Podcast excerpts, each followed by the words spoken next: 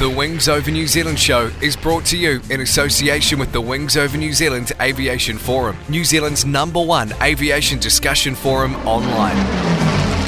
There you'll find discussion on all aspects of New Zealand aviation, from history to current affairs, and thousands of photos covering the Royal New Zealand Air Force, airlines, general aviation, warbird restorations, airshow news, sport aviation, home building, gliding, aviation media, and much, much more. You'll be in good company with other aviation enthusiasts, including pilots, engineers, warbird owners and restorers, historians and authors, modelers, aviation photographers, and many others. Sign up to the Wings Over New Zealand community now. It's free and easy. Just Google Wings Over New Zealand and you'll find the forum. Hi everybody, Andrew Gormley, CEO of Classic Flyers here. If you're interested in classic aviation and you want to get up close and personal to old aircraft and see some of New Zealand's aviation history, come across the Classic Flyers, from Jean Batten Drive, Mount Maunganui, right on the edge of the airport. You can go for flights in old aeroplanes like Boeing Stearmans and Harvards. There's lots to see. Kids' parties happening here all the time. We have functions and function rooms, business meetings, and a great cafe with excellent coffee. If you'd like to be involved with Classic Flyers, we also have the volunteer groups who do all things from helping out with function work or just on the main hangar floor with visitors and guests or birthday parties, right through to engineers who get involved in restoring some of our wonderful old aircraft assets. Currently, at the moment, we've got a Grumman Avenger being restored and a de Havilland single seat FB5 Vampire. These things are all part of New Zealand's aviation history. It's a great place and it's in a good location. Come and have a visit. Check out the website on www.classicflyersnz.com. The Wings Over New Zealand show would like to acknowledge the great support it's had from Fly DC3. You can fly back in time with Fly DC3 from Ardmore Airport, charter the DC3 Dakota, and fly into the past. It's an experience you'll never forget.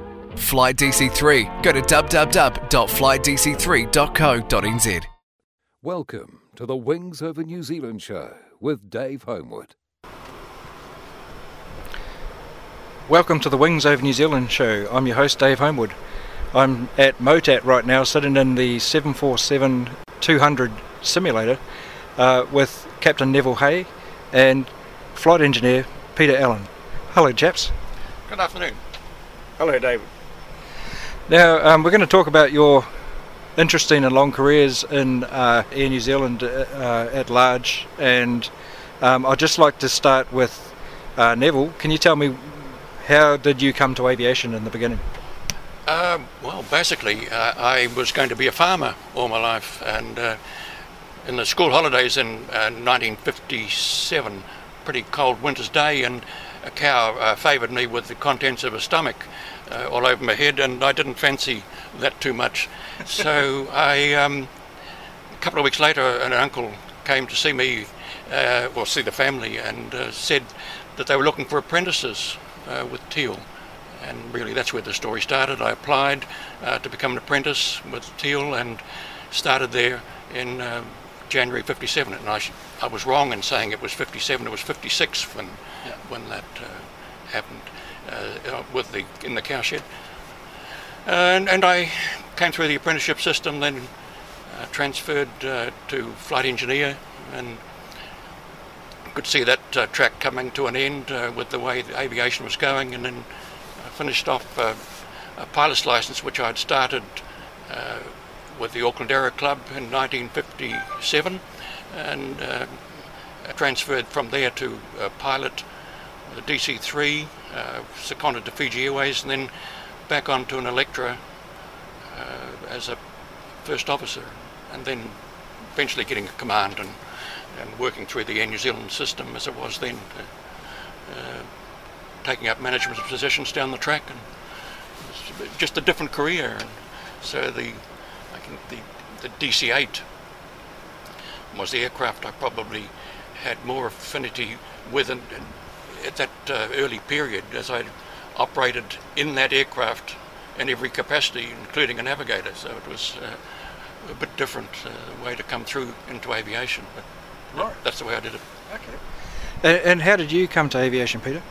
Well, I, uh, like Nev, uh, started as an engineering apprentice, and that was in 1959, so I was two years behind Nev, but worked generally in the same area. Nev was in the electrical section, and I was in the instrument section.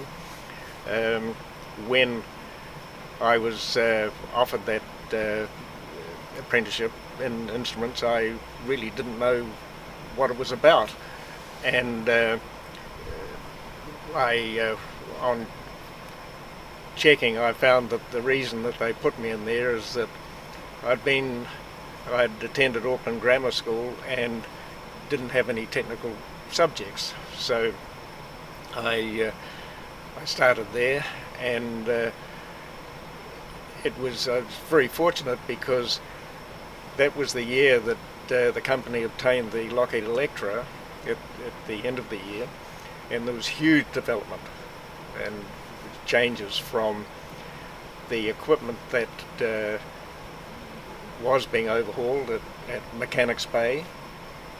Uh, a lot of uh, because we service the Air Force Sunderlands there still, and uh, the uh, DC-6s. Um, with the arrival of the Electra then went to from 28 volt systems to 112 uh, volt, the 400 cycle, and uh, it was just huge changes. So I was very fortunate to be there as all that development uh, progressed. So I completed my apprenticeship at the uh, at the end of 19 uh, sorry 1963 and was very fortunate that uh, right about that time they required more flight engineers flight engineers were always taken from the workshops at that time Okay. and um, so I applied and uh, was one of three who uh, were uh, given the flight engineer opportunities, and uh, that was I'd been out of my apprenticeship two weeks Okay. and uh, was told on December 23rd. So that was a very good Christmas present uh, to receive. um, we uh, so we started on the Electra course in the beginning of, in January of uh, 1964,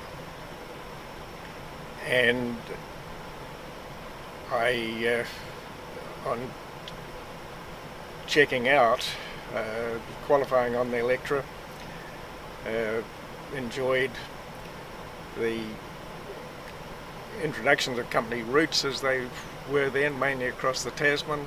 And uh, and up to Fiji and Pago Pago we used to go into. Uh, the um, DC-8s were coming and there was significant expansion. So uh, did the DC-8 course in uh,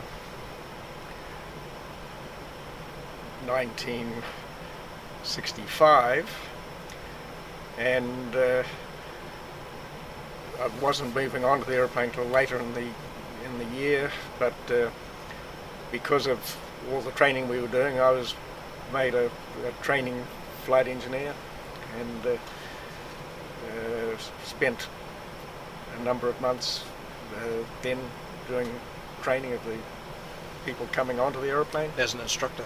It's, yeah, it was a training. I was it was route training Yep. that I was doing, and uh, so then moved on to the DC-8. Uh, end of uh, checked out at the end of 1965. In the company then, at the beginning of end of 65, beginning of uh, 1966, expanded up to Honolulu and Los Angeles, and eh, then uh, were commencing in March of 1966, operating into Hong Kong, and that was Kai Tak, Yes. the airport. And uh, because we were new to jets, and Kai Tak was obviously a pretty difficult uh, airport to land at and, and operate through, in and out of.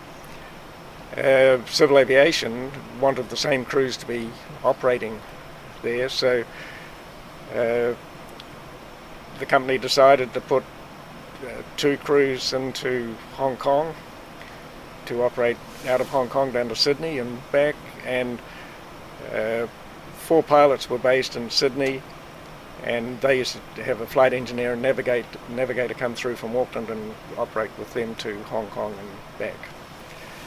So we spent uh, 15 months uh, operating in and out of uh, Hong Kong with uh, some pretty significant uh, things happening there. We arrived uh, in there one uh, one night, and there were severe storms around. Uh, we were able to uh, land there. It was it was pretty touch and go because we used to uh, descend down over um, over some of the islands and go up the, the top of the harbour and round to the checkerboard and, and land. And uh, it was marginal, but we uh, were able to land. And that night, the uh, the rainfall uh, there was eight inches in one hour and 13 inches in 24 hours. Holy smokes. Well, it, it took down part of the peak tram rail. It, it, it took down roads, and and uh, we were uh, uh, my flatmate and I. He was a navigator. But, uh, we were living in Repulse Bay, and uh, so we did get home okay. But uh, we were stuck in there for several days, and other crew members who uh, lived up the peak, they were in fact, one of them was stuck up there for two weeks. I did his two next, the other flight engineer, I did his two next uh, trips uh, Okay. because he was still stuck up there. So, uh, if you hadn't been able to get down on that occasion, what was your alternative? Did you have? Uh, uh,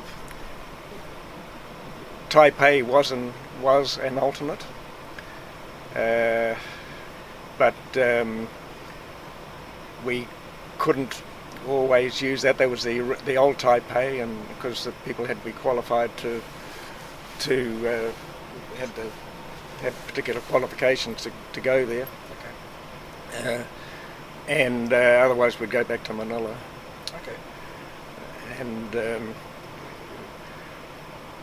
because orig- is- at the start of that operation for the first six months, we were going Sydney, Darwin, Hong Kong, and southbound we were going Hong Kong, Manila, Sydney.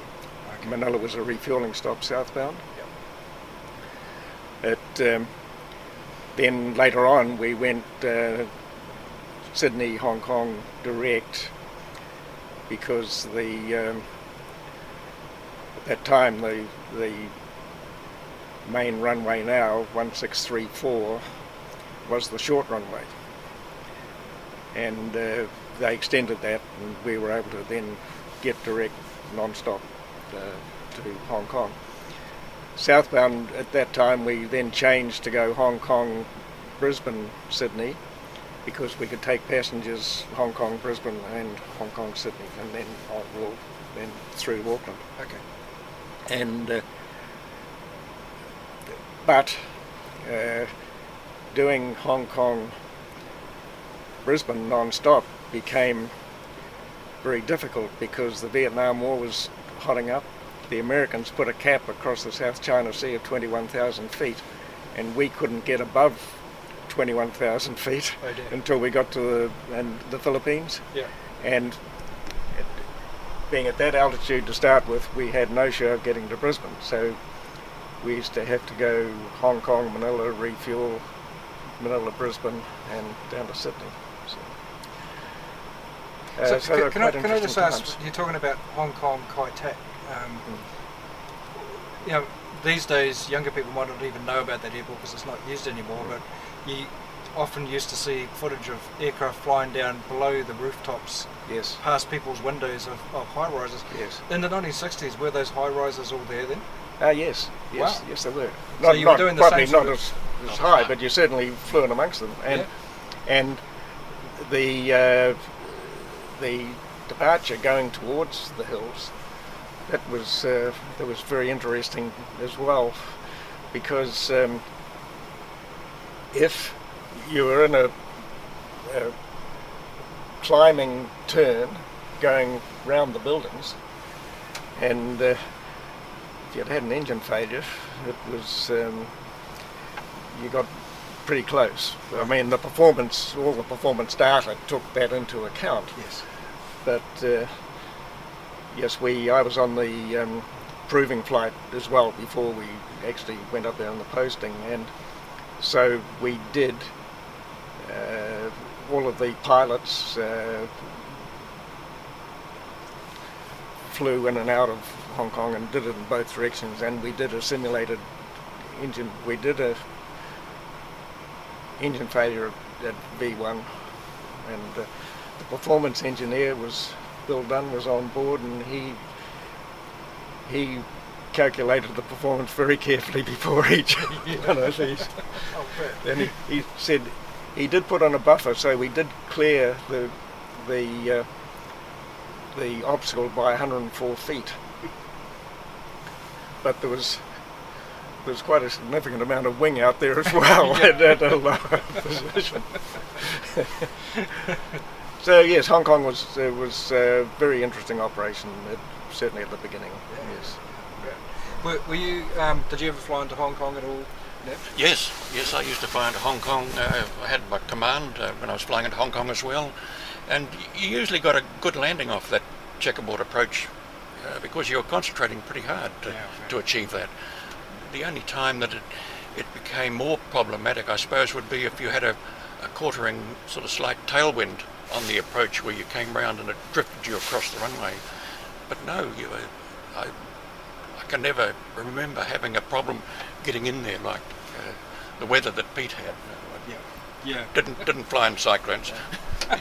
On the, the- another interesting in DC8s, um, landing on one tree, there was an al- alternative where you'd fly on the operation through the line, uh, the on the ILS uh, through the Lyemun Gap, and then do a harbour circuit.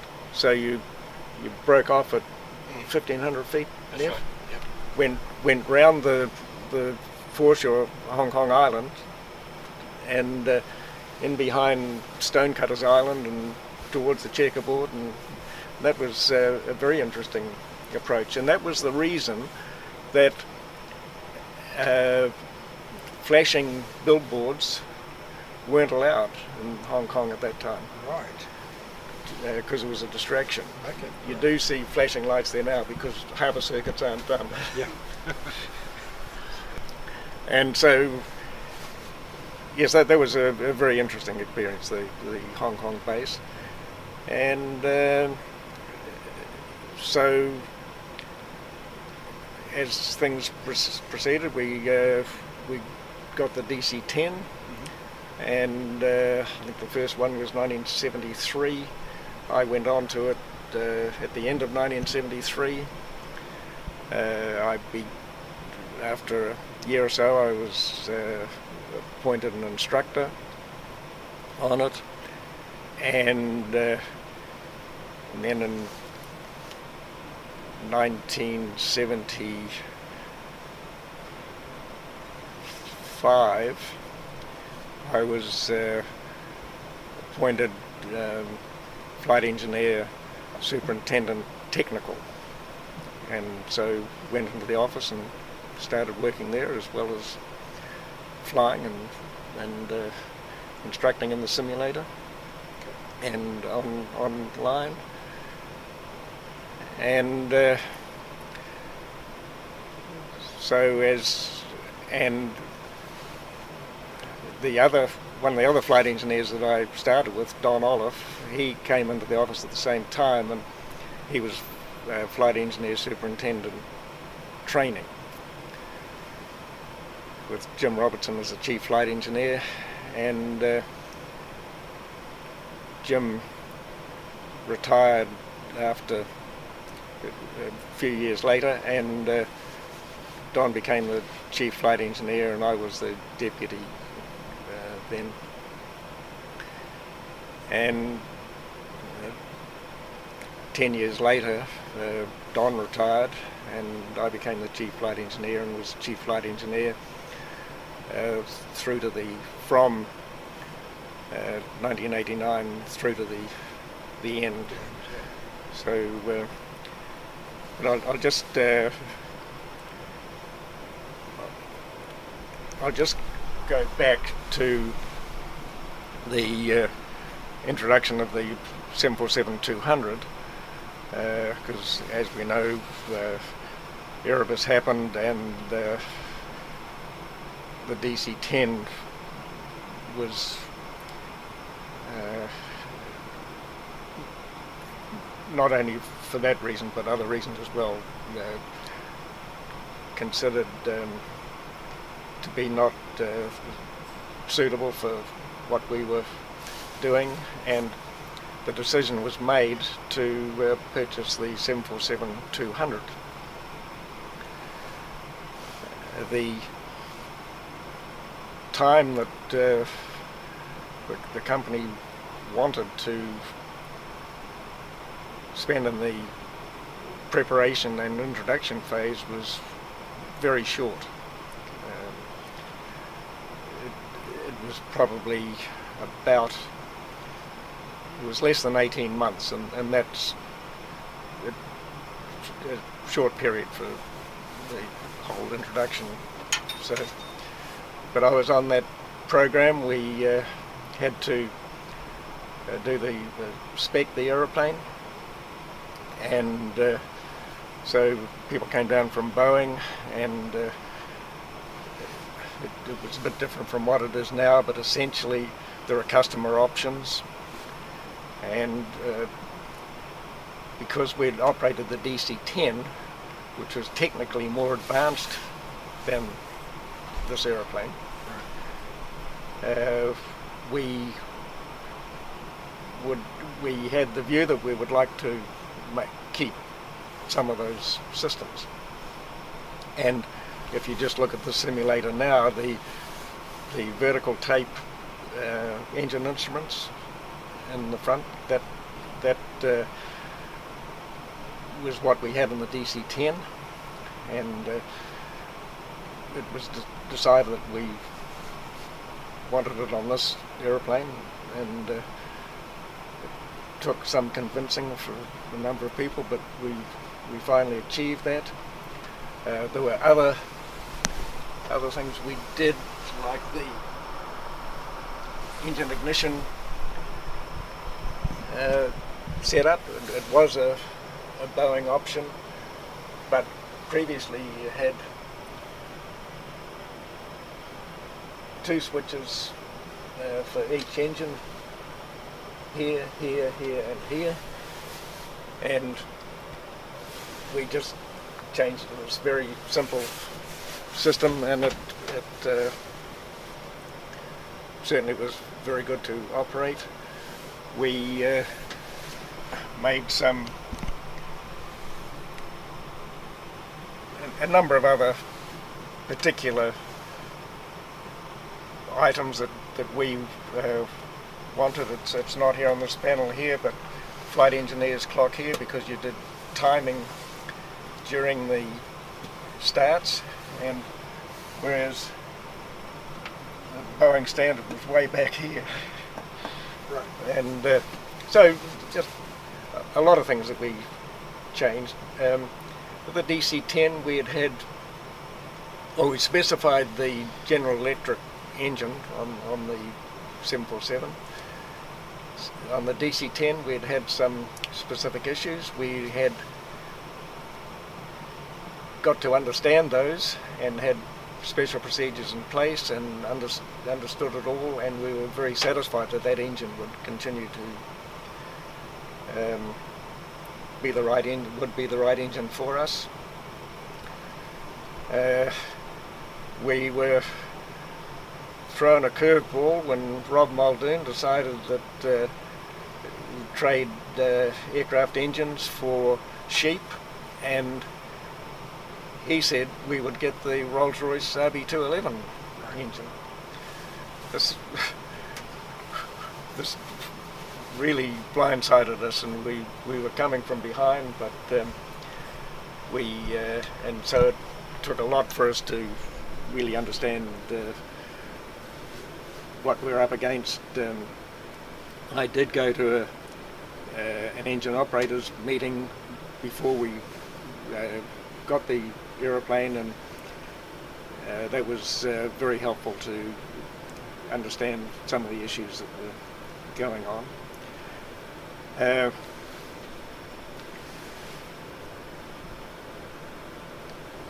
uh, we had two crews go across to Qantas and do the course over there. I was one of them, and uh, we we did the uh, full course at Qantas, and uh, including uh, flight training down at Avalon, and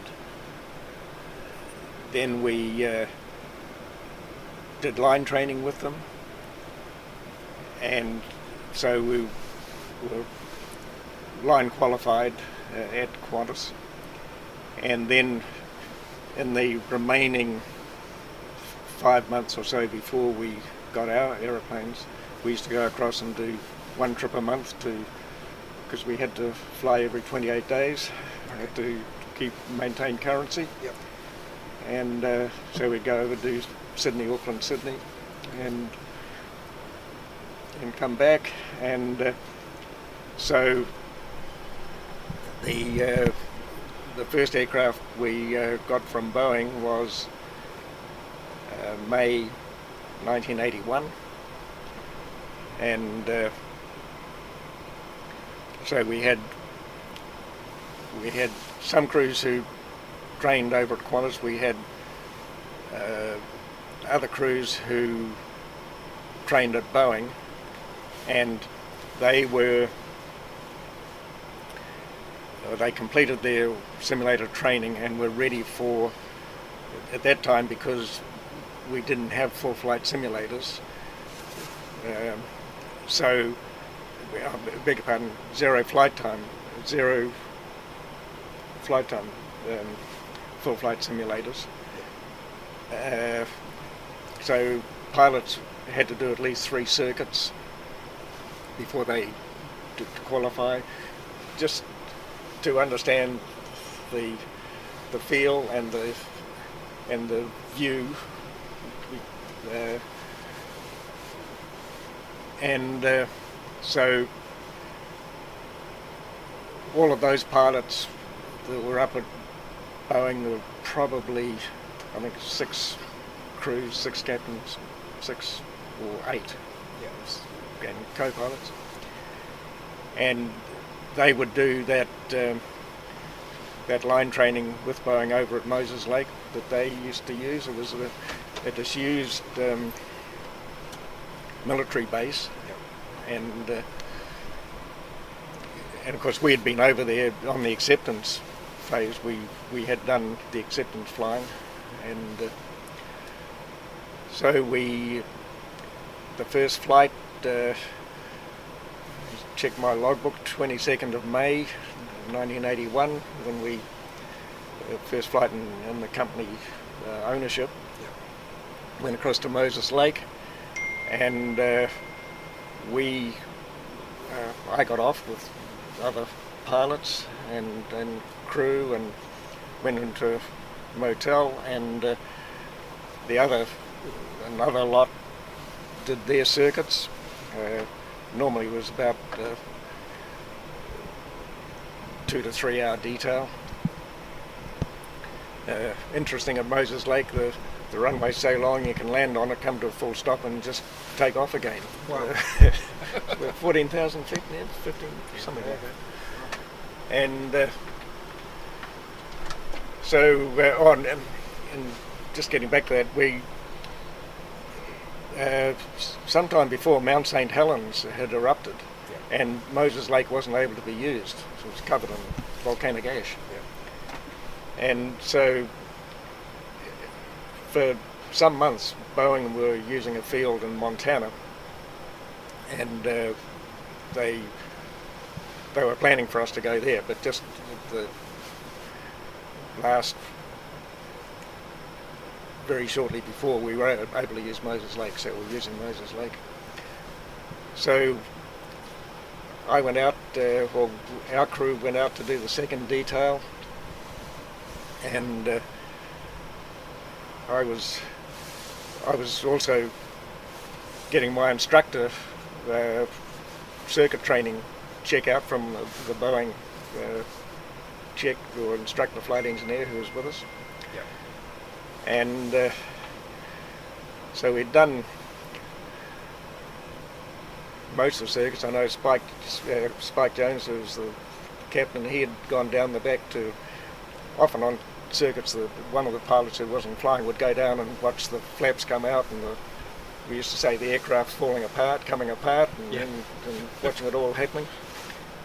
And we were going downwind, and I was standing here behind Bill Melville, and I looked, and uh, the uh, number three hydraulic quantity was just going down. So, so I uh, tapped Bill on the shoulder, and he said, "Oh my gosh, yeah, number three hydraulic system failing," and uh, he got out the the quick reference handbook, which is the non-normal checklist, and did all the right things, and we they shut down the hydraulic system. And uh, I knew that we didn't have any maintenance support at Moses Lake.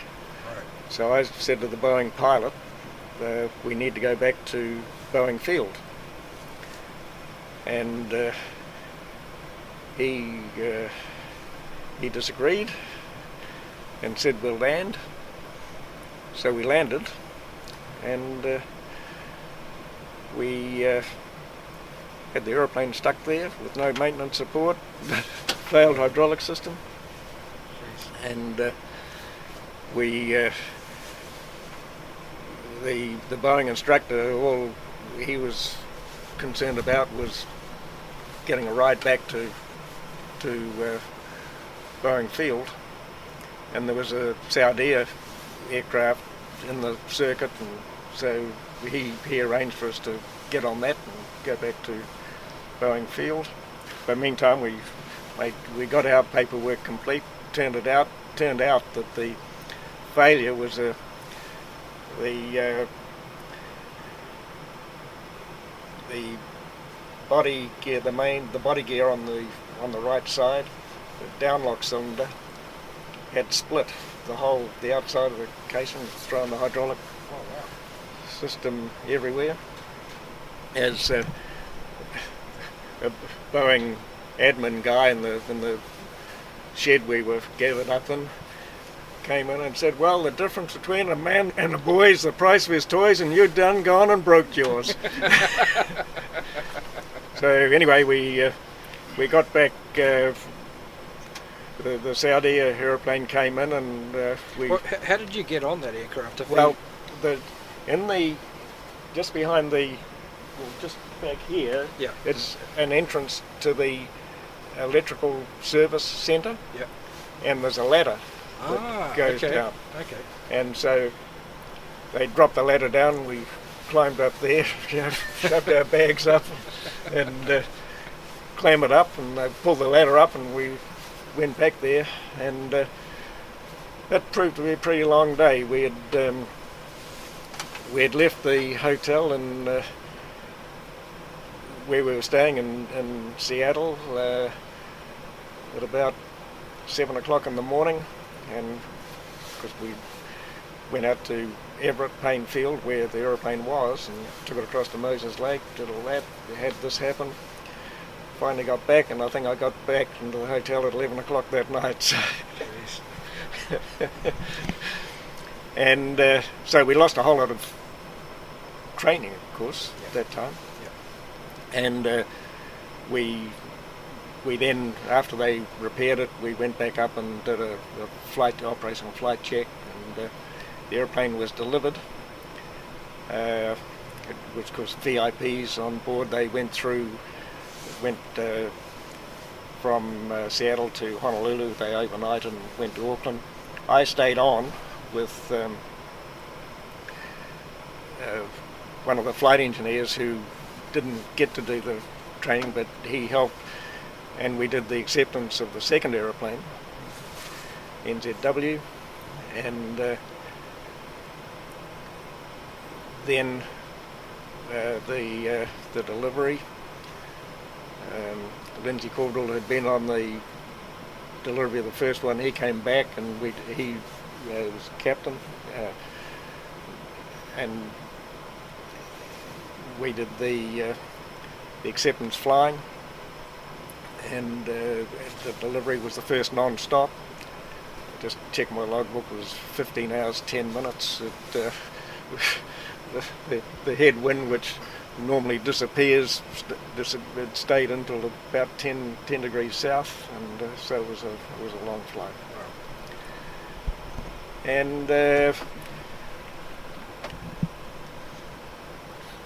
so, and we had um, a lot of route training and and quali- uh, to get people qualified, because uh, the third aeroplane then arrived two weeks after the second one. Yeah. It was, it was very close, all the three airplanes. And uh, so it was a very busy time, the whole uh, time to introduce the, the aeroplane. Yeah, I can imagine.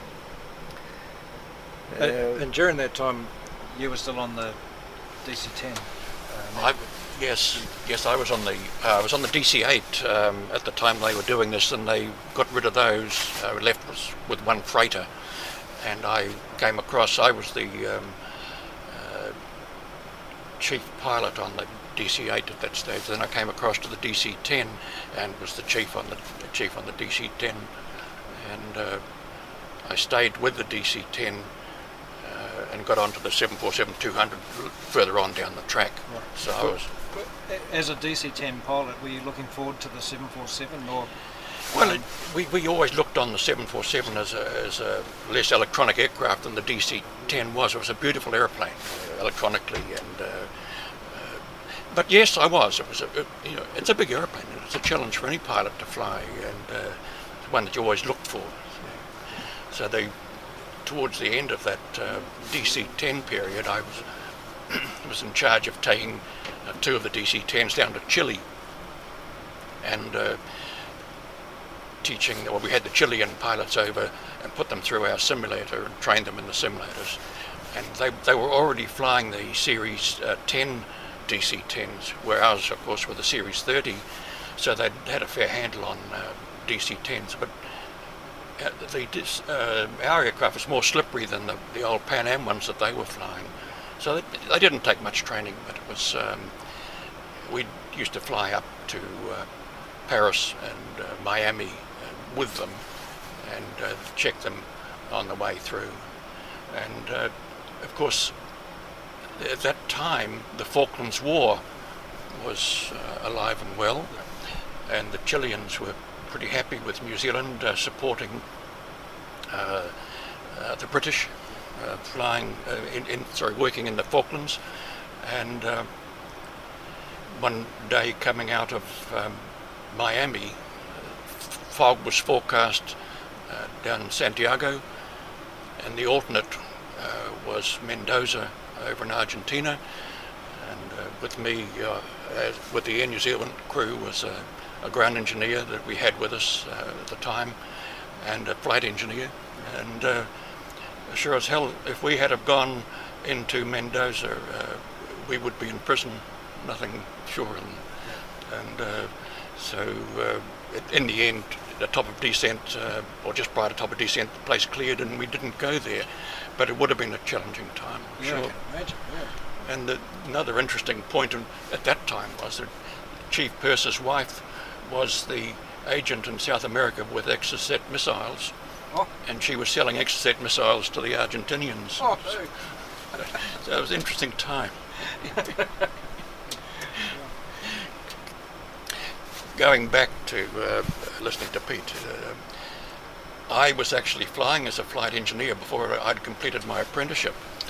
Uh, so I was flying on the Electras as a, as a flight engineer and already had my uh, private pilot's license by that stage. I think that's probably what helped me uh, get a position as a flight engineer. And the apprenticeship board was going to sue the company and uh, my parents uh, for not completion of contract. So I had to go back and work in the hangar uh, on days off when I wasn't flying as, a, Oh, as an apprentice, as, as a working as an apprentice, yet holding the rank of a flight engineer was a bit interesting. Wow.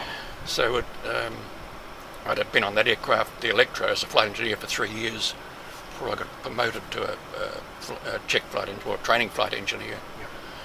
And of course, uh, I w- from there I went to the DC-8 as a flight engineer and a training flight engineer as well. Before I came back to the Electras, um, and that was a story in itself because I was I was due to I was asked to go back onto the Electras because I I was going to uh, resign and go to um, Safe Air fly because I had a commercial license with them and, and, and instrument rating at that stage. And the company offered me the position as a uh, first officer on the Electras. Sorry, they offered me the position as a the chief flight engineer on Electras uh, for a period so they could get the, the current flight engineer, chief flight engineer, and his assistant uh, up onto the DC-8. In the event, while I was in the training school for this, the DC-8 crashed at Whenuapai. Oh, yes. So that meant that the company was oversupplied with flight engineers, uh, and I ended up um, being seconded to Fiji Airways to fly that DC-3, uh, uh, Foxtrot Alpha India it was, and ex- it was New Zealand registration was uh, ZKCAW. Yep. That's the one on now on the pole down in Taupo by side McDonald's. Right, yeah, yeah. yeah. So that was my first uh, experience. So I, I was up there, went up there with, with 210 hours as a pilot, uh, flew that for six months, then came back and uh, onto the right-hand seat in the Electra. So That actually must have been a really good training ground, though. it was. Yeah. DC, yeah, DC-3, great aeroplane, lovely old aeroplane, and uh, it, it, it was good for me. But I had uh, just over three and a half thousand hours as a flight engineer, so it was, it was uh, putting into practice what you'd seen other people sweating over. But, but having having done that, you know, the uh, come, and then ended up um, onto the DC-10. My first command was back on the DC-8, so I was a, I was on the DC-10 as a first officer, and came back for command in in uh, 1975 uh, at age 35, and which was about the right time for me to command. Uh, I felt with my hours, and uh, yeah, so I had a command on DC-8, DC-10, and 747 from there. So, with the progression of the DC-8, um, the DC-10, and then the 747, was it the same crew positions in each of those? Was it two pilots, flight engineer, navigator? Was it all the same that with? Yeah, the, the navigators uh, finished uh, in the DC-8 era, Oh, right. and uh, I, I did my uh, uh, one flight as a navigator uh, because it was a requirement for command in those days to have a flight nav license. Oh, and uh, so I did my one flight, uh, achieved that, and it, that transpired. It was that in those days the flight nav had finished, but it was called a, com- a company navigation certificate. Equivalent. You did the same exams, everything. So, so I'd done that, and then I just you know sat and waited for a command, which came up in um, I said 1975. So on the seven, on the DC-8, and then and I was uh, instructor on the DC-8, and then the, the fleet manager of the DC-8, and then transferred from there onto the DC-10 as straight as fleet manager straight away because, the, as Peter has said, that that rapid transition uh, was going on to the 747-200 uh, series. I eventually, after I got got the DC-10s out of the way, I moved into the seven, into that position. So I was captain on the 747-200, and then picked up uh, the position. I was deputy chief pilot for a while for the company under Spike Jones, and then uh, I went into the technical department uh, uh, as, as deputy chief technical captain. Captain Brian Horn was the technical manager at that stage, so I was deputy to him. And uh, in mid 84, uh, the company was uh, interested in the 747-400, which was mooted, which was uh, the next stage of removing of the uh, flight engineer off the 747s and the aircraft going digital. By that stage, of course, we had the, the 767 in operation, which was a two-man cockpit. And Boeing uh, wanted, or Boeing had decided they were just going to put a 767 cockpit into the 747-400 and work from there. And they were asked the airlines um, to supply or to um, send representatives up from each airline who was interested in the in the aircraft uh, to help design this uh, 747-400 as, as was designated. In fact, it wasn't. It was 747X at that time. They didn't know what they were going to call it. Um, and so I, I went to Boeing from 84 through uh, 87 as part of the uh, cockpit design team, which was a, a, challenging and interesting, very interesting time. Um, back, just backing up a bit, there's, there's a tale around that too, because back in uh, the late 70s, or the mid 70s, of course, we had the oil shock, and the company was always looking for ways to uh, shorten our routes if we could saving fuel was a basic requirement. I'd come across, as when I was uh, fleet manager of the DC-8, an ICAO paper uh, which was talking about future air navigation systems. And I'd kept the, the address of this paper. I knew exactly where it was in the company filing system, and I referred to it from down around that time. It was decided that uh, ICAO was going to proceed with this future air navigation systems. So around the time we were sorting out the 747-400, that was going to be about the first aircraft that could operate under the future air nav system electronic requirements. Uh, when we came to do the specification for the 400, I, w- I that was my job from the flight operations uh, side of it was to do the specifications as Pete had done on the 747-200. Uh, I did that for the 400. And one of the interesting things was that the company was all, if you, at that time we were short of money, and we were always short of money as a company, yeah. and if we didn't get a return on, inve- on investment in ni- uh, 18 months, uh, the, you could not implement what you were thinking about.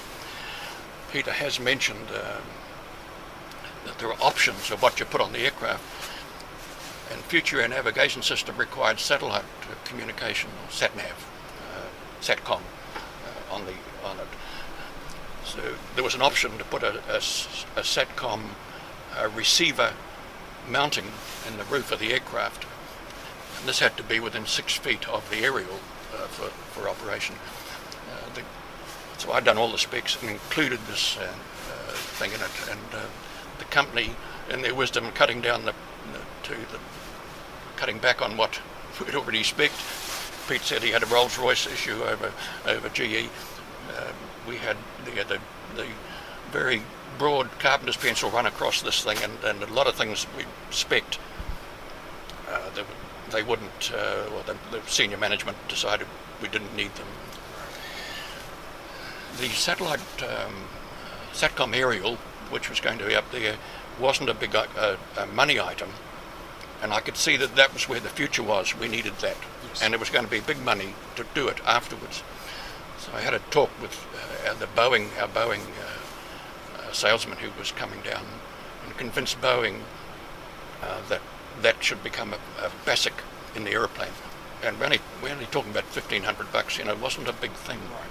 Uh, and it was put in and subsequently uh, proved to be the right decision. So that you know some things that, that we knew that we needed down the track weren't always able to get hold of.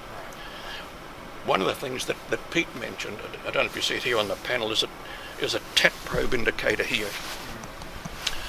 That's one of the things that they did is a, uh, when they spec the aircraft, it was down the far end of the panel. Right. And the flight engineers could see it there. That's number two system. Uh, that, that's, that's the right system, that's the left system. Um, so they're, they're independent To- totally attempt. total, total air temperature that, and the engines uh, use it as a sensor, but they have their mostly their own. But it's the com- computations come from the total air temperature for airspeed and all sorts of things. And the probes are just set off the nose down here, and we had a had a, a 74200 one night. Went into a situation that um, of slowing slowing airspeed, and um it, it turned out uh, that when you're flying at maximum altitude for the weight of the aircraft, uh, you're using just about the, the maximum amount of thrust you can to stay there uh, in cruise. And what, what was happening, if, if that temperature increased, the maximum amount of thrust you were allowed to use was indicated on these tapes here, uh, would, would drop down. So in other words, the higher the temperature, the less thrust you could get and we didn't understand. They didn't understand that for some time what was going on for this until one night a flight engineer uh, noticed that his well, this tat gauge was dropping down and his wasn't, and they looked over the front and the thing had iced up, and that's where uh, uh, the first indication that the industry had that we had this problem. Okay. And we were the first airline to have that. Now, I was on the DC-10 at this stage, didn't get involved with it, except I did get involved with it when I moved into the technical department of flight operations. And the um, we, had, we tried it with the, the manufacturer of the probe was Rosemount. Uh, tried to get them to increase the uh, temperature of the probe so it wouldn't ice up. Uh, they put the maximum wattage they could in it, and it still was icing up. So they couldn't put any more heat into it because it was affecting the temperature that was being sensed. Right, yeah. Um, and I fought this for uh, 20 years, backwards and forwards. It was just an interesting aside, Yeah. but fought it for 20 years, and it was 20 years, uh, 10 years after I retired. Oh, at the time, let's go back a bit. When uh, the uh, the flight uh, the uh, company had this problem, they produced a, uh, a checklist uh, that would obviate, allow you um, safety. Yes. And you could use other other systems. And this, this checklist, um, they asked Boeing uh, if, if they could implement the checklist. And uh, Boeing wouldn't change their system, but gave the company, I think I'm right saying, Pete, it was a letter of no technical objection uh, to, to using that system. And they they subsequently did incorporate it in, into their 10 check. years after I ten, yes. Okay. At, um, I, I just, if, I- if I could just add uh, to what Nev said, I was uh, the second one to see this event. Uh, we were going Auckland, Honolulu, and we're up in the intertropic convergence zone, and we uh, we flew into some very serious cloud, and uh, then which hadn't appeared on the radar, and that that's a another story. The the aircraft that we got was the first where they introduced flat plate antennas for the weather radar, and they subsequently they just weren't picking up the cumulonimbus clouds at at altitude Okay. And uh, the Air Force at the same time had got their 727s, which they purchased from United, Yep. and they did a, a significant number of modifications on them to get them into their requirement, and that included the same uh, radar, and they experienced the same issues. Okay. They weren't seeing cloud, and they were flying into it, and uh, but this, um, and it turned out that uh, the manufacturer hadn't tested it above, they'd only put it in a jet prop aeroplane and hadn't been above 18,000 feet with it. But it was certified.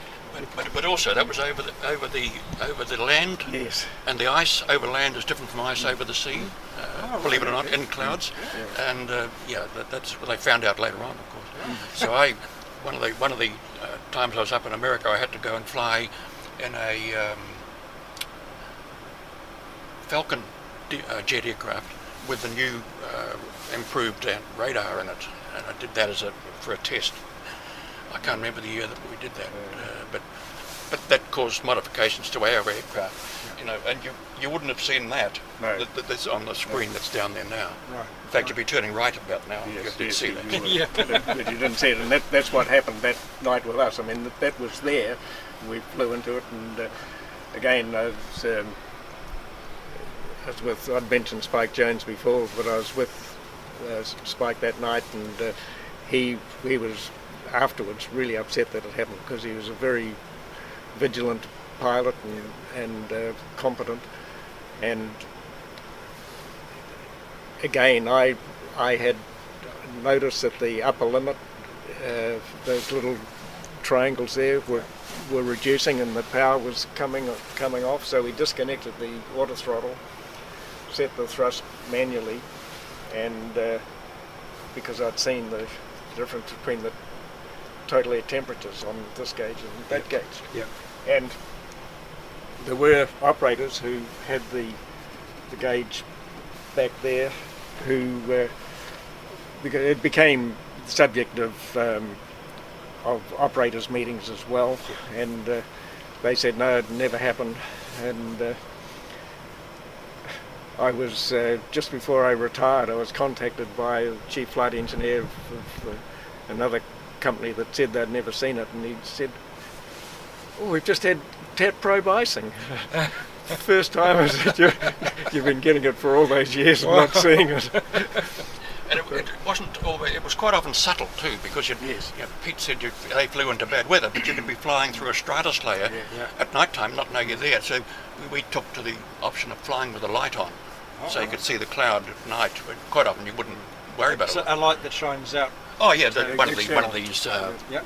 The, uh, the- runway light. I think it, no, well, that was on the undercarriage. No, on the wing lights. Wing light. There's a wing light up here somewhere. Okay. Yeah, yeah, there. yeah, yeah. Uh, turn that on, so you'd have always have a light. Yeah, one of those ones. Interesting. Uh, and that just, you know, if it's a moonlit night, you didn't have to worry about it because you could see that it was just in case you could run this. Of course, we always monitored. That that was the best indicator you could. What you were looking at when it when the TAT probe uh, froze up, the air couldn't flow through it, and so you got the latent temperature of frozen ice, which was zero, and uh, it, uh, it Yeah. would run back to the zero point within within the probe. So that's what it was up to. But when you were uh, put into the technical department, did you also have to do a certain number of flying hours uh, to keep up your? Yes, and, and that, that became a big problem because when I took over the technical uh, department, I'd been deputy to Brian Horn, but the company was pruning back and we had no deputy, so I took over as manager and had no deputy and found myself in the office more and more until civil aviation became quite concerned about uh, what was going on within uh, flight operations and made an edict that you had to ha- achieve at least 30 hours a month. Okay. Uh, so, and I think that's probably still pertains. Um, so yeah, so I, I would you know, personally do a trip to London and back, which would uh, give me the 30 hours. But um, we were, we were of course uh, towards the 1993 time, the future air navigation system, which I talked about, which we'd built in as much as we knew about into the 747-400, and all the airlines did at that stage. There wasn't any, and when it did arrive down around 97, 98, the amount of um, data that we expected it to uh, require was more than double, so we had to uh, go and significantly modify the, the nav systems to accommodate this huge amount of data. And of course, nowadays it's um, it's the no- normal standard issue. And I was quite um, chuffed a while ago when my son, uh, who's also flying in the company, has a little Piper Pacer aircraft, and when he flies it in the, in the mountains in the South Island, asks me to do a, a flight watch for him. And so I use Flight Radar 24, and there was this, um, and that uses ADSB, which was one of the uh, components we identified way back in uh, the 90s that would be required of some type to replace radar. And there it was, uh, radar 24. I could see his aircraft follow it everywhere. And that sort of, to me, sort of brought the introduction of flight nav for me, uh, oh, sorry, not of that, of uh, FANS, brought the introduction of FANS to an end, except for one thing, and that's, um, and it may happen, the aircraft is still flying in magnetic heading, where nowadays all the headings are deduced in true, and there's a magnetic table put on top of that to give you a magnetic heading. Um, all ocean-going ships navigate in true and have done for many years. Uh, ICAO wants to move to true. It's, um, it's huge, going to be a huge cost, but I believe it will come. Yeah, nowadays, you used to have to go to True if you got up into 65 north. 65, Oh, 65 north, north. above 65 north if you're coming across from London to Los Angeles. There's a switch list here that goes to um, true, true or true or magnetic. Okay. Uh, use that. And so going London, Los Angeles, uh, you you'd quite often, depending on the wind, be up amongst that uh, Gotcha. over 65 north. Because you fly over the likes of top of Greenland or Yeah, Iceland or over, around around there, there, yeah. Yeah. over a place called Sob Story, which I thought in the middle of Greenland was a great name for it. Did you guys feel um, like I know that the pilots all love the 747 uh, and the crew love the 747 and they call it the Queen of the Skies. Did you feel like you were better than any other airline pilots at the time, or not better but luckier, or No, it was a it was a good. I mean, this one, uh, as I said, it wasn't as technically advanced as the as the DC-10, Yeah. but uh, some of the the systems were all straightforward, and uh, the DC-10 had some issues. You know, didn't have enough hydraulic capability, and they'd they'd added a bit to it, and and that often created issues, but sometimes created issues. But this, as um, before we got the aeroplane, Don Olaf, my compatriot, uh, did a, a ride with Qantas to observe, and he he went up to Port Moresby and back, and he was highly amused at the fact that the that the operating flight engineer described it as just a big Foden truck. it's straightforward. It is a big truck, It is. but it's Great, it- great, great big truck. Wonderful. and it works well. Yeah, this is the, this is the only aircraft uh, that I've flown that, that you can feel ground effect on landing. okay? Uh, and it, you know, it, uh, it, it's there. You can feel it every time you land. Uh, some people said they would never feel it, but I, I believe you can. And, and ground effect is usually at a height of half the wingspan, and as you're flaring, just before you flare, you can feel it you know, come into this ground effect. And it's, a, yeah, it's a it's a great big thing. And now I was coming back to the DC-10. I was uh, first officer on the DC-10 be- whilst Pete was still on the, uh, I think he was still on DC-8. But that first um, few months on the DC-10 were, were fraught in the hydraulic systems badly. Uh, uh, well, I didn't know what the issue was, but I remember one night uh, going to uh, Auckland, Honolulu, and we had to divert to Tahiti. We had two hydraulic systems down from overheating, and the third one, the temperature was coming up, and luckily we were um, could divert into Nandi, and we landed there, and the two hydraulic pumps on each end didn't work. Two of the systems were down; they'd overheated, and the, the one that we were on, the, uh, one of the pumps was overheating, and they turned blue when they overheat. So that's how much heat was going into them. And it turned out that on the series, they had the same pumps basically as the DC as the Series 10, but because we were having, having long periods in cruise, no flight controls were moving, so therefore the cooling uh, flow out of the that used to circulate around the pumps and come back into the tank, there wasn't any movement of oil, so therefore the everything was sort of stationary. And uh, so they devised a system where every hour or so we'd disconnect the autopilot and, and fly it manually, and that got the oil moving around again until they did a, a workaround because the cooling system was in the fuel tank, so the fuel would come out, the oil would come out of the hydraulic pump into the fuel tank uh, in the cooling circuit. So it wasn't doing that when you were cruising with autopilot on it. it what it really says is that pilots can't fly steady. yes, so it was the DC 1030 that we Yes. had, and as Nev said, that the hydraulic pumps were relevant to the DC 1010, Yep. uh, 10 series, and uh, but the 30 had more capacity.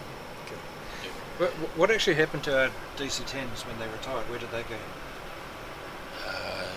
Uh, well, one went to Virgin, didn't it? Did Virgin pick up a DC-10 or? No, no.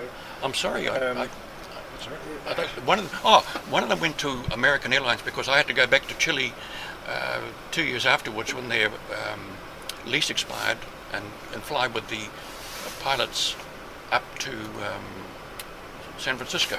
Yeah. They, they leased one. I think ILFC, International Lease Finance Corporation, bought it, I think, and took it up there. But I can't, no, sorry, I, I, uh, David, I can't remember the No, detail I, on that. I, I can't. I excuse me, but I've got an idea. One or two went to one of the freight companies. Could well have uh, done, Peter, yeah. Um, uh, yes, I just can't can't recall just where they did go. Yeah, no, no problem. And I think there's only the one left now. Um, There's which, one somewhere. yeah, which is sitting there. Oh, that, you see, you see them as um, as firefighters. You know, they Yeah, dumping, yeah, dumping yeah, yeah. I'm not Yeah, too sure that's a 10 of or a the, One 30, of the New Zealand ones Yeah. was saying is uh, somewhere. but they, they were yeah, they're a lovely airplane. Is it Chile? Uh, not not Chile. Um, Cuba. Cuba. Yeah. remember taxing into, we used to operate um, Auckland, Port Moresby, Hong Kong in the DC-8. Okay. Uh, for, for a while was uh, in, in league with um, Air New Guinea, Air New Guinea. and Cathay. Catholic, yeah. And um, remember taxing in into the terminal, and you you taxied into towards a fence.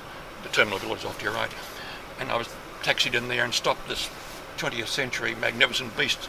And there was a, a man hanging on the wire, looking at us with a bone in his nose. You know, it- it's- it's just uh, yes, interesting. Yeah. Why did you sometimes see the DC-10s with the centerline gear either up or down? Uh, it was a money saving. I mentioned before the money saving. Yep. Uh, so the, the certified landing weight is what you paid your landing fees on, and uh, uh, if you had the centre gear up, uh, and you knew you weren't going to require it for the takeoff weight, uh, you would you would accrue a, a, a lower landing fee, Okay. and that's basically what it was all about. But you had to know what was going on for the next flight. If it was going to be full, you needed the gear down Okay. and it wasn't an easy thing. You had to, No. it wasn't an easy thing to get down. If you were away from a, a place where you could swing it into a hole, then you had to deflate the strut and get it down and pull it forward with some vehicle and lock it down. But yeah, it was basically finance. Okay, um, with the with the DC-8, I believe the Navigator had um, their own section where they could use a sextant. Yeah, the, the navigator sat uh, behind the pilot, uh, facing uh, towards the aft, and he had a set of instruments, flight or flight instruments there, and uh, used a, a Kollsman um, uh, sextant, which we'd poke out through the hole in the roof, and uh, take the sun shots from that, or, or the star shots from that. So it was a basic navigation system. Uh, used pressure pattern flying a lot. Uh, and using uh, star fixes or, or, or, star and sun fixes, three using three three body heavenly bodies to, uh, determine a position, most probable position. So when you say a hole in the roof, was that like an astrodome? Or was it no, it wasn't. Hole? It wasn't an astrodome. It was um, uh, an airlock type thing that you, the sextant hung on a on a mount, and you opened the airlock and pushed it through oh, a round okay. hole, so it had a seal in it. So when it when it went up into position, um, uh, it, it, sealed, yeah, and gotcha. you didn't hear the whistling noise. Yeah. But it whistled as you as you were pushing it through, and the Electra had the same. And um, you know, it used to become a a fine for the navigator. First thing they do when I get on the aircraft was take the sextant out, take a shot of the tail, and, and check any errors in the in the uh, thing. Yeah. And if he got down course, there was no noise when you're on the ground. He got down and didn't shut that little little hatch up. When you took off, there was an increasing air noise, and it was getting louder and louder and shrieking. The aircraft was trying to pressurise and it, was all going out through the hole. and yeah, another another thing that you know, the navigators. Um, yeah, some of them were characters, so you used to get the end of the sextant, which had a nice glass prism on it, and put a bit of china pencil over it, you know, and he couldn't see the, the stars he was looking for, and there's great rattling down here, books opening and trying to, trying to where he made his calculation error. well, was talking about uh, pressure pattern flying and, and so on.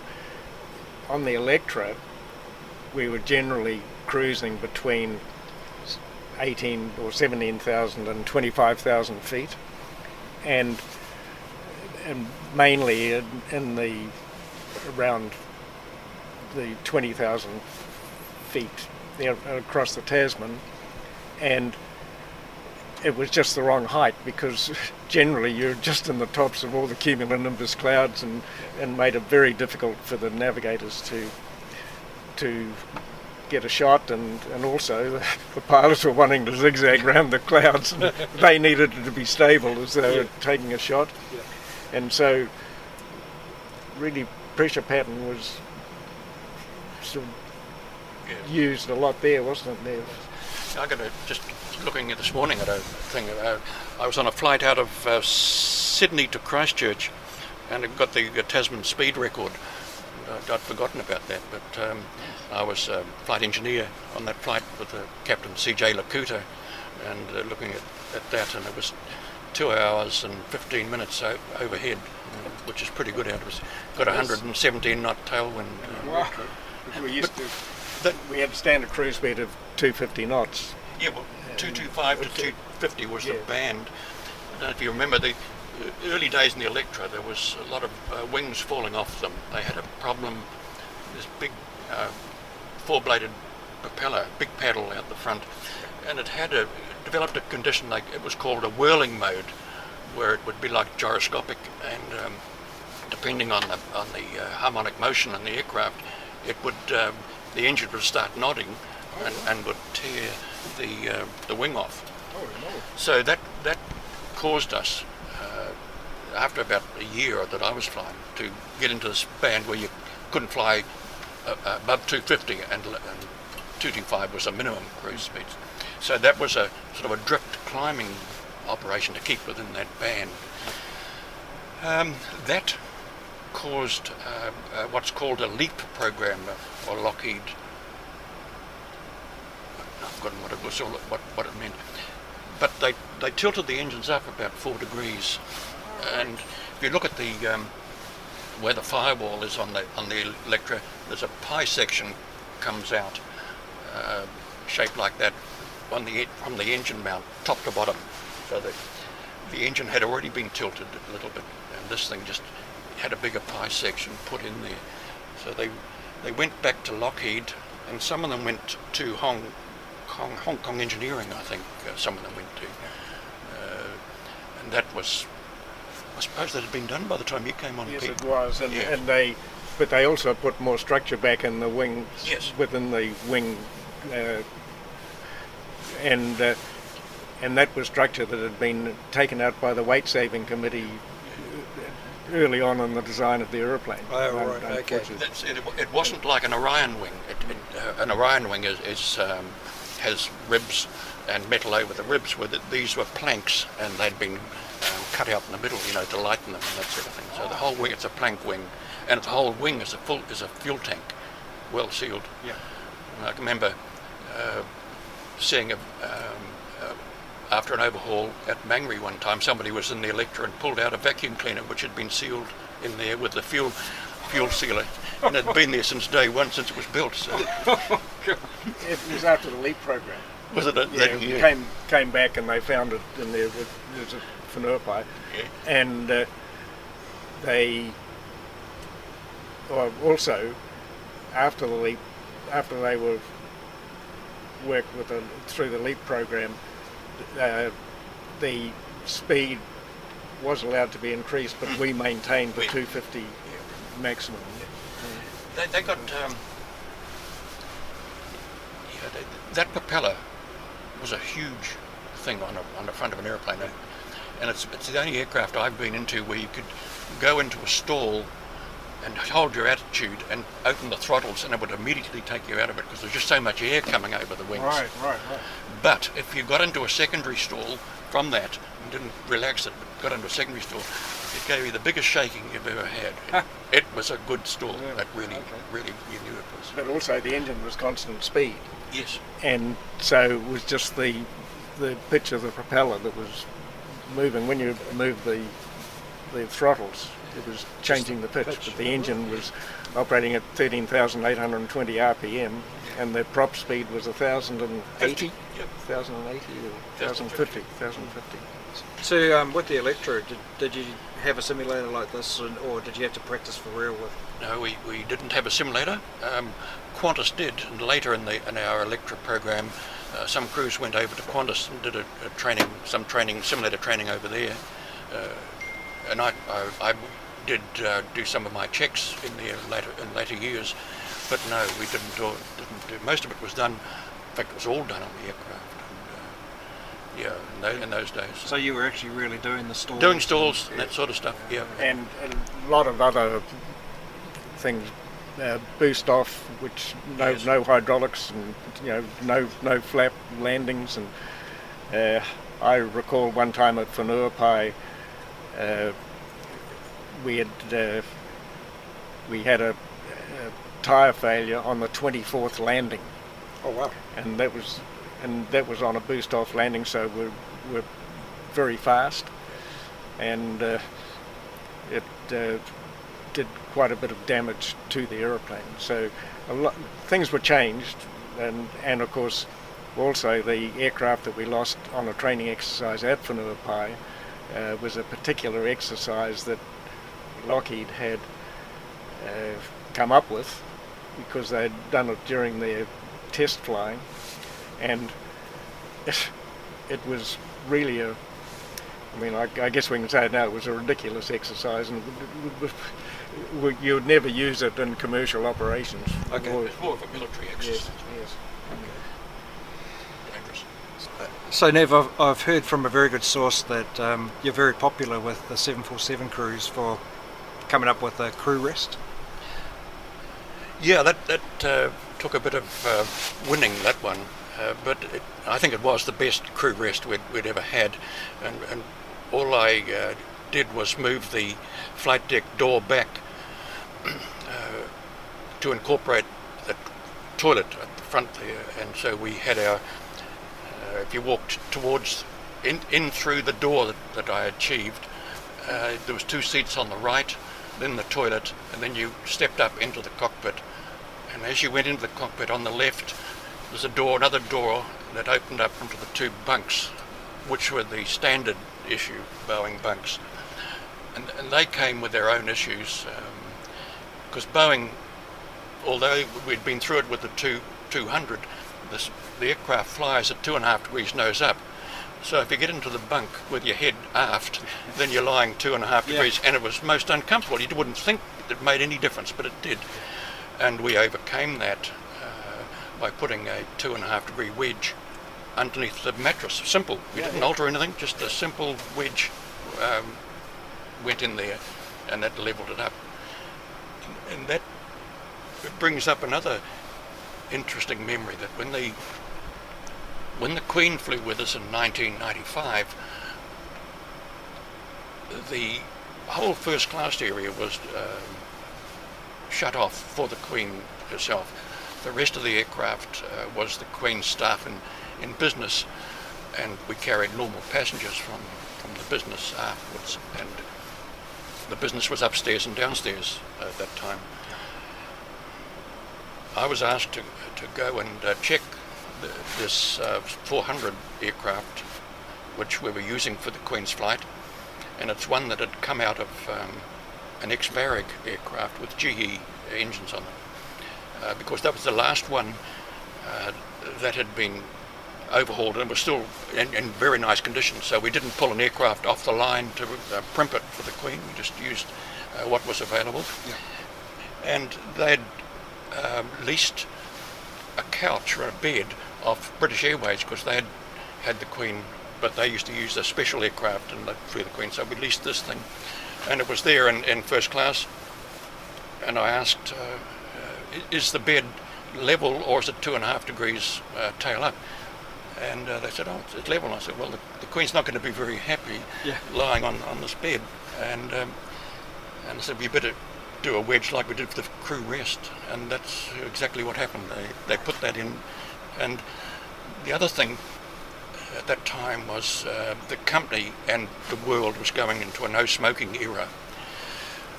So to, to achieve that, one of the things they did was leave the no smoking sign on all the time being a, a very digital aircraft, uh, that could be programmed into uh, various compartments, whether you had it on or off.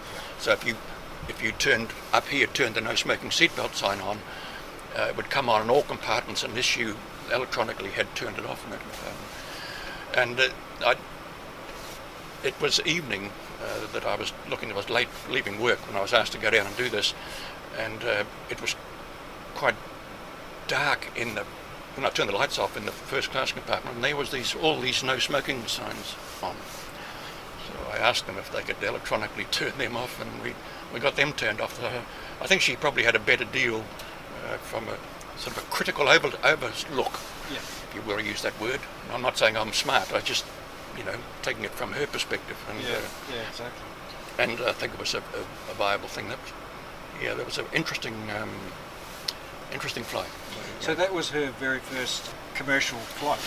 That was yeah. That that was uh, yeah. It was. Um, at the time, if you, if you, go back into that era, uh, the, the Queen or the royal family was being chastised as being a, a, a big burden on the public, and money was they had their own aircraft and all that sort of thing, and uh, that so when CHOGM comes up, uh, the responsibility for the or the cost for the sovereign's travel is, is with the com- country that's hosting. And so in, uh, New Zealand was hosting in 1995. And so uh, it was decided because of all this issue that the, the royal, in fact, it was sort of a royal decree almost that uh, they would travel on an Air New Zealand flight. And so that it was, the aircraft was specially um, chosen, as I said, and, and uh, it, was, it was simple. It was a uh, London, Los Angeles, Auckland. The Queen uh, came out with us, and Prince Philip was in South America, South Africa at the time, and he came across to CHOGM. And when we went back, it was Auckland, uh, um, LA, London to drop the Queen and Prince Philip off, and then Frankfurt, uh, because it was a uh, London, uh, Los Angeles Frankfurt flight. Okay. And that, that was going to cause uh, big problems for the, as far as the company was concerned for the passengers who had booked on a Los Angeles Frankfurt flight and were going to go into London uh, first and have and have a longer flight. Yeah. Uh, in the event, it was a non-event. Uh, I was given a special uh, thing from a company's PR if we got stroppy passengers and didn't like this thing. But I'd been, been around and talked to the passengers, and without exception, they were all extremely chuffed that the Queen was on our flight. Oh, and uh, the, the, common consensus of these German, and there was a majority of German passengers, was that they, they missed their own royal family. You know, so oh, right. from, from all those years ago. So um, so we did. We went. Uh, the, the leg I did uh, was uh, Los Angeles to London to Frankfurt, reversing. So there was uh, four captains, two first officers and two second officers for the for the two flights. So we did London, Los Angeles, changed crew, and uh, Ken Mulgrew and his crew uh, brought the flight on to Auckland, and then a fortnight later it was reversed, and he brought the aircraft back to LA, and I took it back to London, and. Uh, we landed in London. She, the Queen had to be there uh, at 10 a.m. on the 11th of November, which of course is Armistice Day, and she was going uh, to the ceremony, uh, reviewing the ceremony, and so we had to be there at 10 o'clock. And we were everywhere you went. You had the Purple Airways and, and that sort of thing. You know, uh, it, it, worked well. Even in America, um, uh, once once they figured you know, they'd, they'd forgot it for for a start, but once they figured what you know, sorted out who we were, yeah. uh, direct to everywhere. You know, no mucking around. Yeah, so, and I think security on that flight was uh, covert. You wouldn't know there was any security, yeah. except when we pulled into America, and about 20 people appeared along the top of the um, uh, terminal building with heavy guns you know, in the protection system. Okay. Uh, yeah, we did have um, protection on board. Um, I, I, knew who it was, and it, it, it was a non-event. But they weren't allowed onto the ramp at Los Angeles. Yeah, they, they weren't. They weren't. Those people. No, they, in fact, they had to stay on the aircraft, and, and we sta- I stayed with them. Uh, it, but there was a an issue, you know, with sidearms and that sort of stuff. But it, it was easier to leave them in a, inside the aircraft. So, so, did you actually um, get to meet uh, the, the Queen or Prince Philip while you were on board? Yeah, I, I did. Um, on, on, the way uh, out from London, I, I went down uh, during cruise and introduced myself attended to the Queen, and um, she was uh, very knowledgeable uh, of New Zealand, very knowledgeable of um, of flying, uh, easy to talk to, and um, from a, coming from a farming background, we discussed um, dairy, New Zealand dairy. Uh, uh, it was a, a, great chat. I had a, a, cup of coffee and she had a cup of tea, and got to shake the ungloved hand, and nice. uh, it, it, yeah, it was it was very very nice. Um, and coming back, um, coming into London, uh, Prince Philip came up on the flight deck about about two hours out, and uh, coming into the top of descent, I. I figured that he, w- he was looking for a, a, flight, a seat on the flight deck. so I asked him if he would like to uh, stay on the flight deck for the landing. And he said, "Oh well, that was the object." So, so he so he did, and uh, and I went back and sat on the. Uh, I had to go and well, the, Jack Griffiths was the other captain with us, and he, and he was flying the aircraft because I had to go and bid the Queen farewell once we arrived, and of course we were going to refuel the aircraft, so. I stayed on board the aircraft having bid farewell to the Queen and while the refueling was going on because the passengers were still on board. So I stayed in the cockpit, and the rest of the crew then went off and had the chance to line up out off the aircraft and meet the Queen, which was bloody good. I'm pleased that they achieved that. Yes. And um, but you know he, he, was giving us a running commentary on uh, on on aviation and very knowledgeable. Yeah. And I found him a, a great great guy to to talk to, and. Uh, yeah, we got into Los Angeles, into London, and I said, "Are you going to the uh, ceremony, sir?" And he said, "Oh, bugger that." Sorry, no. He said, no, no, no. He said, uh, "I'm going grouse shooting." now, after that flight out of Auckland, he got into his Range Rover and drove off. It was the first day of grouse shooting, and uh, drove off. And I admired the guy because I, I subsequently met him again about uh, four, five years later in 19, yeah, 1999, I, I, was awarded um, the Brackley Memorial Trophy, and that was at the ceremony at the Guildhall in London. He was the head of the Guild of Air Pilots and Air Navigators, and uh, when I went up to receive it, he said, "Oh, we've we've met before. Tell me where." And I, I told him, you know, gave me a reminder about the flight deck of a 74. and uh, that, that sort of stopped the show for a while because we were told we weren't allowed to talk to him, you know. Yeah, yeah. And he wanted to keep talking, so it was a bit of an embarrassing moment there. But uh, prodigious memory, you know. Yeah, that's amazing. Isn't it? I, I, I really admired the guy. You know, he, he wasn't everybody's cup of tea, I know, but uh, I liked him. I think he was a great guy. Wonderful life he had. So um, you had those in- incredibly important passengers on board, but let's talk about the rest of the passengers um, uh, on a general flight. Um, how many people would you normally have had on board if it was a capacity uh, on each of the different airliner jets that you, you were on? Well, now you've got me going. I think it was 420 on a 400 series. Um, the Electra was 99. 90 something, yeah. 99. 99, yeah. The DC-8 was 121. 20, yeah. Yep. DC-10, 230 odd. I think we've had 250 on it. 250 was it? 250. Uh, the 747 200 was uh, around about 400, but I think it got down to 395 Yeah. or thereabouts, 394. So you could you could fill it up depending on what you were doing. You know, depending how you you were configured it for the first class, business class, economy. Yep. With all economy, you remember that one of uh, uh, Qantas when they had the Darwin uh, big blow up there. They came out with 400, uh, no 600, was it? It was a huge number. Wow. People. It was big. I can't remember what it was, but so it just depends how you configure the aircraft. Right, right. So that's um, the increase with each of those uh, aircraft that you went through. It, it, it just shows the sort of increased level of travel that New Zealanders were doing. And I mean, you know, well, up until last year, I guess it's, it's just got more and more travel, hasn't it? Uh, it, it has, It is. it, it's going to be interesting to see how it recovers because it, you know, I, I wondered myself whether Rolls Royce would survive uh, with the issues that were going on with with the engines, and then Boeing with the 737 3 uh, 737 Max. Yeah. Yeah, uh, but they, they seem to weathered it. But Yeah. yeah, I think that's the thing.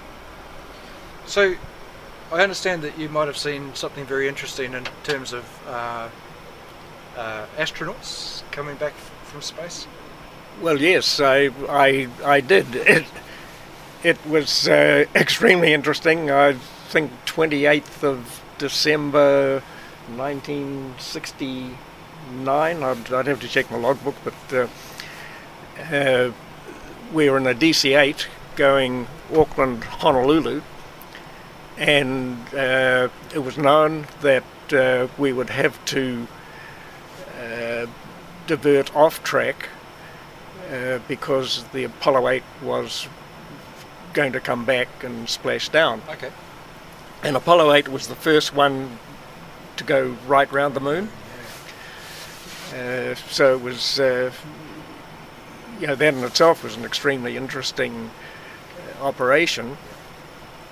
And so we uh, we were briefed uh, for uh, prior to the flight for uh, what uh, would happen. And at the same time, Pan American were going Auckland Honolulu in a 707. Uh, it turned out that they were round about a similar position to us, but but 4,000 feet higher. Um, about halfway through the through the flight, excuse me, we um,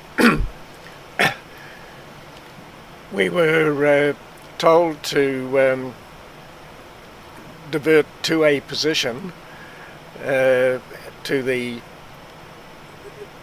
northwest of the track, and it was a heading change of 45 degrees to to go to this position. Okay. And then we uh, we straightened up and and uh, we're proceeding to uh, to Honolulu from that position. And uh, we were listening. Uh, NBC Radio were were in contact with the uh, with the astronauts. It was um, uh, Borman was the ship commander, and he was talking to them, and then and we were able to hear that, and so it was obvious that it was it was going to be soon that they were going to re-enter, and the cabin crew woke up the passengers. It was uh, middle of the night, and uh, we then they lost radio contact because during the re-entry they they lost radio contact, Yep, and then we saw this glow coming up from about the 10, uh, 10 o'clock position uh, from the horizon. Came up, up and up, and finished up going pretty well over the top of us. It was the most incredible sight that I've ever seen, and you see a lot of sights, you know, from the Northern Lights to all sorts of other things. Yeah. But this was just amazing. This brilliant glow with a great white incandescent tail behind it and bits of the heat shield breaking off, all fluttering down. Uh, and then they got radio contact again and and uh, with Borman and he said, well, we're in good shape now and we're uh, preparing to splash down and yeah, the fact that the passengers saw it, all saw it as well, Yeah. came over the top and then out over the other side, and at about the f- four o'clock position, um, it uh, it just the light fluffed out, and that's when it stopped. The parachute deployed, and they landed in the ocean and uh, we we heard all this on the on the radio. Uh, what happened then was that they had they uh, got a, a helicopter just picked the whole unit up and put it on an aircraft carrier. The aircraft carrier went under Pago Pago, and uh, they put them on a uh, uh, C-141 and uh, the next day they went from Pago Pago to Honolulu. That stage we our duty was Auckland Honolulu and uh, overnight or two uh, two overnights and, and back to Auckland. And the next day we uh, we were aware that uh, the, the TV was had it uh, had full coverage, Yep. and so the three or four of us were watching in the hotel room, and we were staying right on the on the beach. Uh, we saw them on TV land at uh, Hickam, and because they were then, that was their first return to American soil. So they got off on the ground. There was a big welcome. They got back on the aeroplane, and it was taking them back to Houston. We saw it take off on TV, and then out from the balcony on the in the hotel room, we saw the aircraft disappear out, and uh, so the whole episode, you know, was a was a real, really interesting experience. and fantastic.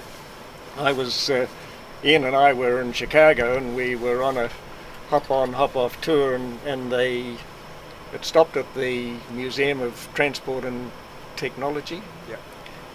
And uh, we we couldn't go in the main door. They it was because they were doing alterations, and they took us around. We the door we walked into uh, was straight into an exhibit of the Apollo program, and there was the Apollo 8 Wow. The capsule. capsule sitting right there in front of us. That's It, uh, so, so I felt well, I'd really seen the whole uh, whole thing. Yeah, that's fantastic. Did, did either of you ever see anything in the air that you couldn't explain? Any UFO type things? No. No. Never, never drank that much. Oh, they're official now. You can talk about it. You're allowed to talk about it. Never, never did see them. Did you Did you ever fly on a uh, with a 747 with a fifth pod underneath? Uh, y- well, yes, I did, uh, but I also flew a DC-8 uh, with, Oh, with really? the, with the Okay. pit pod as well, and uh, flew one of those back out of um, Honolulu. Uh, we'd had an aircraft up there which had fa- failed a wheel on takeoff and put punctured a hole in the wing, DC-8, and uh, I went back to do the test flying on that, and we had a s- there was a spare engine requirement up there which uh, didn't need any more, so we brought that home from that. So when If I, you if I, could I just add to that? sure. Uh, that DC-8 incident at uh, Honolulu, we uh, at that stage it was the only aeroplane we had operating because you may recall the DC-10s were all grounded at one stage, and Okay, it was yeah. during the DC-10 grounding that that happened. So we finished. We had at that stage no aircraft to Wow. to fly. That's not good when you're an airline. No. Another interesting thing I, uh, of that, uh, I, I had by that stage um, uh, done my course at the University of Southern California, so I was looking after the incidents and accidents requirement within flight operations. So I did the incident uh, review on that one, and listening to the um, the tape afterwards from the Honolulu Tower became quite interesting because within New Zealand at that stage we would were required by civil aviation to give the number of POB on board at the first communication with the tower. And uh, in America that wasn't so, but the first officer in this case had given uh, the number of passengers on on board, POB on board, and as we as they were taxiing out, the tower had asked him, you know, why why are you telling us how many people you've got on board? And uh, Greg, had, uh, the first officer, replied, oh, it, "I'm sorry, I shouldn't have done that. It's a requirement in New Zealand. I just, I just forgot." He was up front, and honest. When, when they started the takeoff and aborted, they were just, uh, just under V1, and uh, when they aborted, um, and he called out the abort, emergency, and uh, the tower could be heard on the tape calling out the fire services and telling them how many people were on board. Oh wow! Yeah, so that so- just proves how yeah, valuable that was. It was, yeah. It was an interesting thing to do. And I think that's uh, all worldwide now. I don't know. No, no, the, the, the uh, digital media would uh, Yeah, oh, would yeah, do they that know, now. Yeah, yeah. I think that, uh, Well, you'd hope so. Anyway. yes. There's yeah. One interesting thing is taking a 747 into Wellington. Can you tell me about that, Peter? Yes, we uh, were operating Los Angeles, Auckland non-stop, and uh,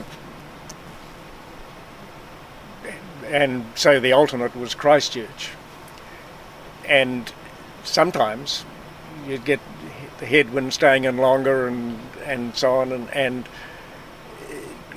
it was becoming quite problematic.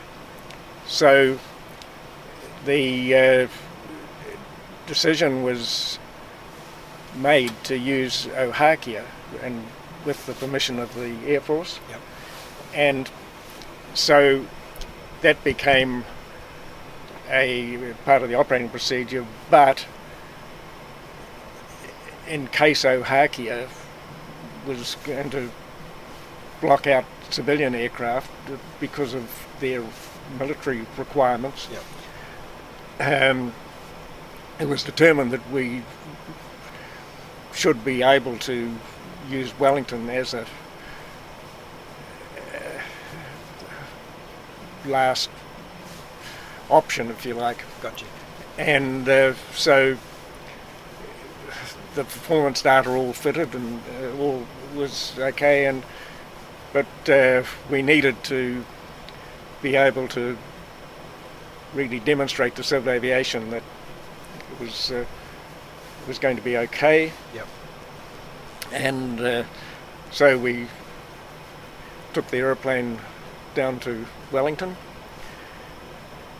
Um, I was the operating flight engineer, and we couldn't have had a more perfect day. It wasn't your typical Wellington day, I can assure you.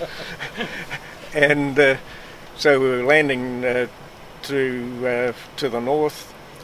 There was about a 10 knot wind straight down the runway, and uh, you'll see on the the auto brake switch there's a uh, maximum one, two, and three. There are various levels, and and automatic, and uh, so um,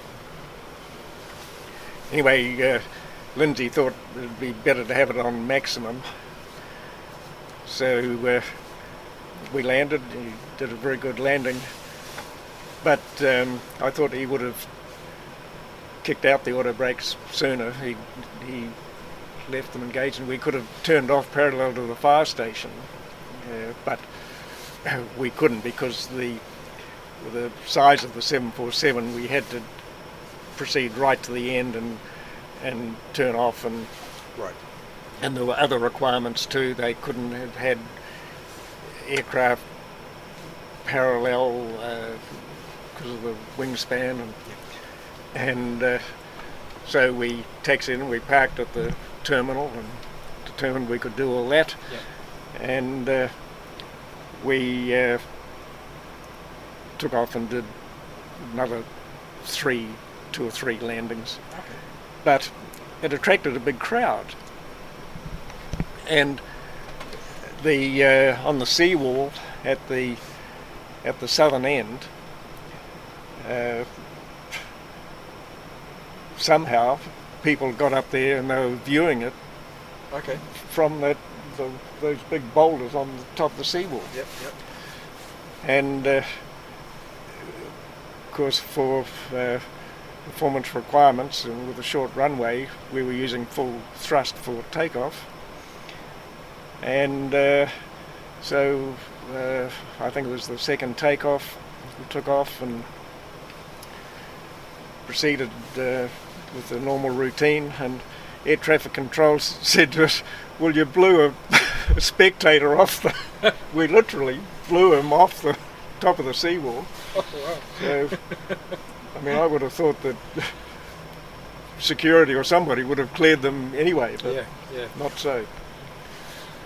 So uh, yes, that was very interesting, and and also uh, just I referred to Hakia as the alternate. Um, sometimes, or so that the the Air Force sent people up to Auckland, and they worked on the ramp with our people, and so they knew what to do and so on. We had a set of steps down there for them to access the aeroplane because their steps you know, wouldn't have reached up. But uh, our uh, manager of performance engineering, Bob Fletcher, and the uh, commander of the station were in discussion, and they thought, well, it'd be a good idea to um, just, if we were able to, to drop an aeroplane in there unexpectedly. Uh, and say that we were diverting from Auckland, and and um, so um, I was I arranged with the or Bob did rather uh, with the station commander that we would do it on a day, and so he was aware of it, and we did it. Uh, on a day we, we did a lot of operational flight checks uh, during the uh, sale of the aircraft to Virgin Atlantic. And this is a flight check that we did in preparation for the aeroplane, well, because it was going to uh, Xiamen in China for Section 41 modification, which was a huge job. And uh, so we were doing an operational flight check, and uh, so called up our operations control and said we were diverting to Ohakea, and then called Ohakea, or they then advised Ohakea, and uh, we proceeded down there. We, uh, on the descent, we were pretty well over Wanganui, and a TV1 reporter said, "What's that 747 doing here?" Jumped in his car with his camera and roared off down to Ohakea. Uh, the, there was an exercise um, going on. They had to clear the, their aircraft out, and we landed and uh, uh, shut down. Uh, communicated with the ground. They brought the steps out. We got off, and it was all um, all proved that it could happen. Yep. Uh, they were concerned that the steps were they knew were, well our people knew were housed in the back of the hangar, and could they get them out in time? And, and, uh, and apparently, when when the people on the station uh, were told that we were coming, it was about morning tea time, and a bunch of them were in the mess, and they said, "Oh no, garbage! No, that that won't be happening." But uh, Yeah. they were assured, no, it wasn't garbage, and we. Uh, but it was a worthwhile exercise to uh, to prove that it could all work. So, um, how were you two involved with uh, the 767 and the 747 400 projects in terms of the deliveries? Well, I was uh, not involved with the 76 uh, initial deliveries, but got involved later later on. But I wasn't type-rated on the 76, so I always, uh, in my management position, took somebody with me uh, who who could um, fly the aircraft. Uh, I had the as, uh, had the power of attorney to sign on behalf of the company uh, when we accepted the aircraft. Uh, when I, the, the first uh, time I went there for a 747 uh, 400, the initial uh, 400, it was actually a, a check that I handed over that first time. Um, $250 million sort of in your hand is pretty big Yeah. at the time. But subsequently, uh, the Americans started going electronic and, and funds were transferred between banks. And so we would, having a- agreed to accept the aircraft, because they, the aircraft didn't belong uh, to Boeing Engineering, we didn't deal with them, we dealt with Boeing sales. Okay. So, and there was a, that's, that's within the, their system. And um, on one of the aircraft, um, there was talk of us having to fly outside the territorial limit to sign the uh, final agreement uh, for tax purposes. In the end, that didn't eventuate. That all that was happening for some aircraft, but, uh, but we didn't have to do that. So it, it, it became a lot easier, and with the, the digital financing going on, it was just a, a bank call, bank transfers, and the telephone. You wait for the telephone to ring, and it had a particular ring, and you knew you, you knew that the funds had gone through. Okay. Uh, but having done all the signing and everything and accepted the aircraft, you couldn't take it until the funds had transferred. Yeah. Okay. So I, I didn't get involved with the the initial 767s that, that uh, Pete was involved with. Yeah, the um, and earlier on, and with these 747 200s and the 767s, um, the transfer was taking place in in New York, and so because of the time difference, you could only do it between 9 a.m. and 11 a.m. It was a pretty tight uh, band, and certainly I remember one 767 uh, that Jim McCrea uh, was there for. He was the CEO at the time, uh, deputy CEO at the time, and uh, they were having to run between floors to get the authority, and it was taking some time. anyway, that, so that that uh, finally happened. But as Nev said, then uh, transferring electronically, and, and some of them, the lease aircraft, was handed over to, say, ILFC, and uh, then ILFC handed it over to us, and uh, there was all the you know technicality.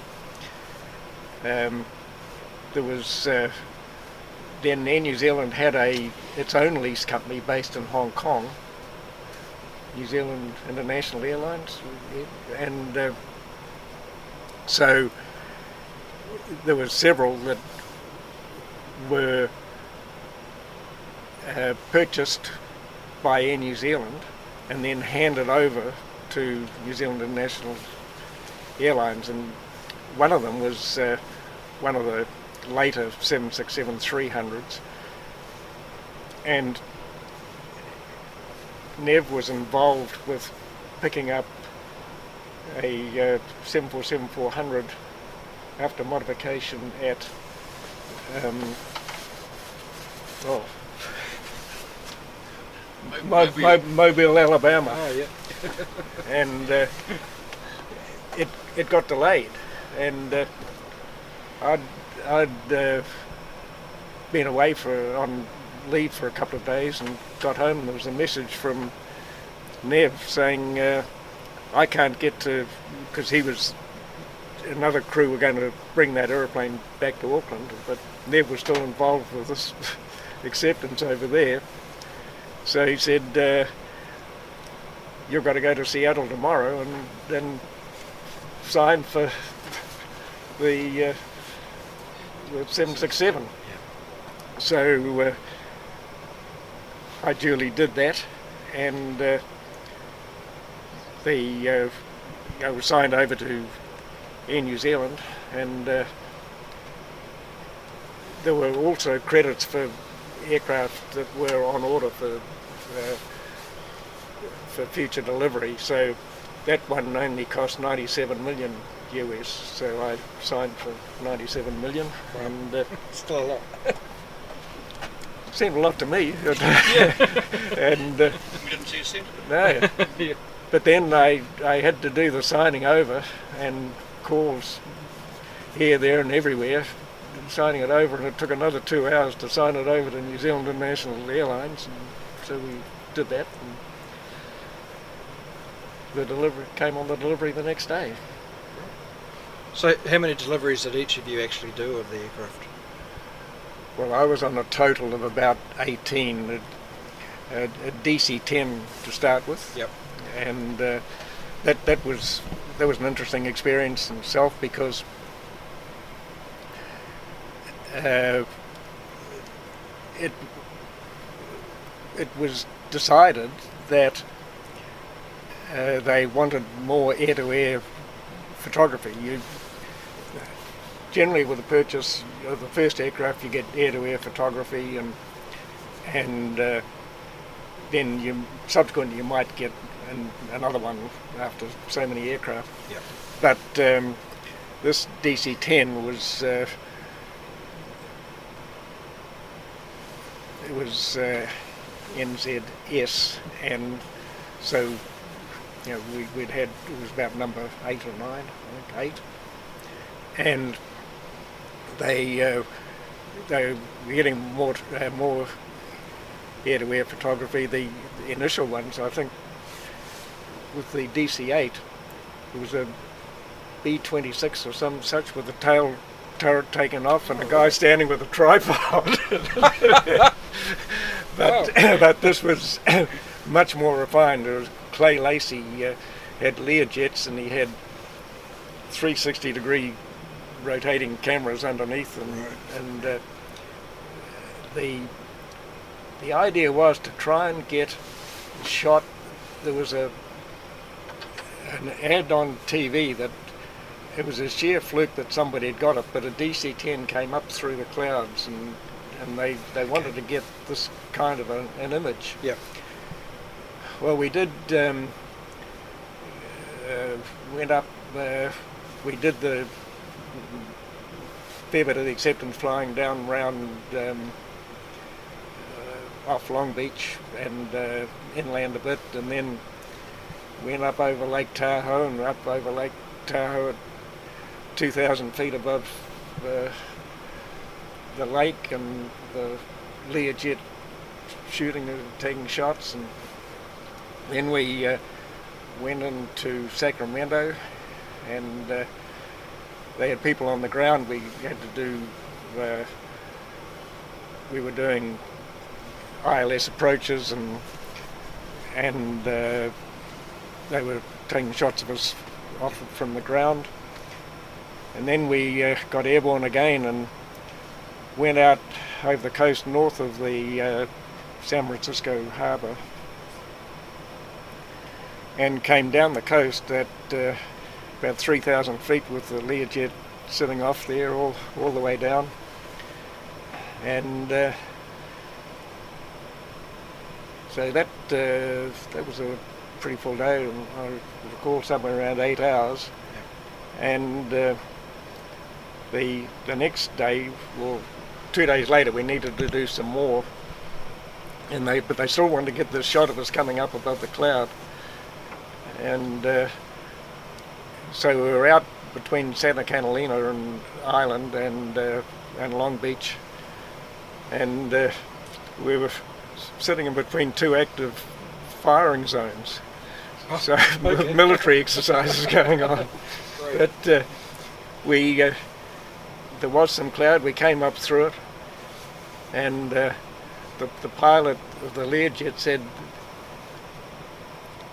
that was absolutely fantastic. But he said they were just in the process of changing the reloading their cameras, so they didn't get it, and so we we, we never ever got that shot. But anyway, that was DC-10, and then uh, said on the 747 program, so uh, I did the first two, and uh, then we uh, and and the and the fifth, and we also went back up there for uh, the change to the D4 engine, and uh, that was uh, you know we did several acceptances there.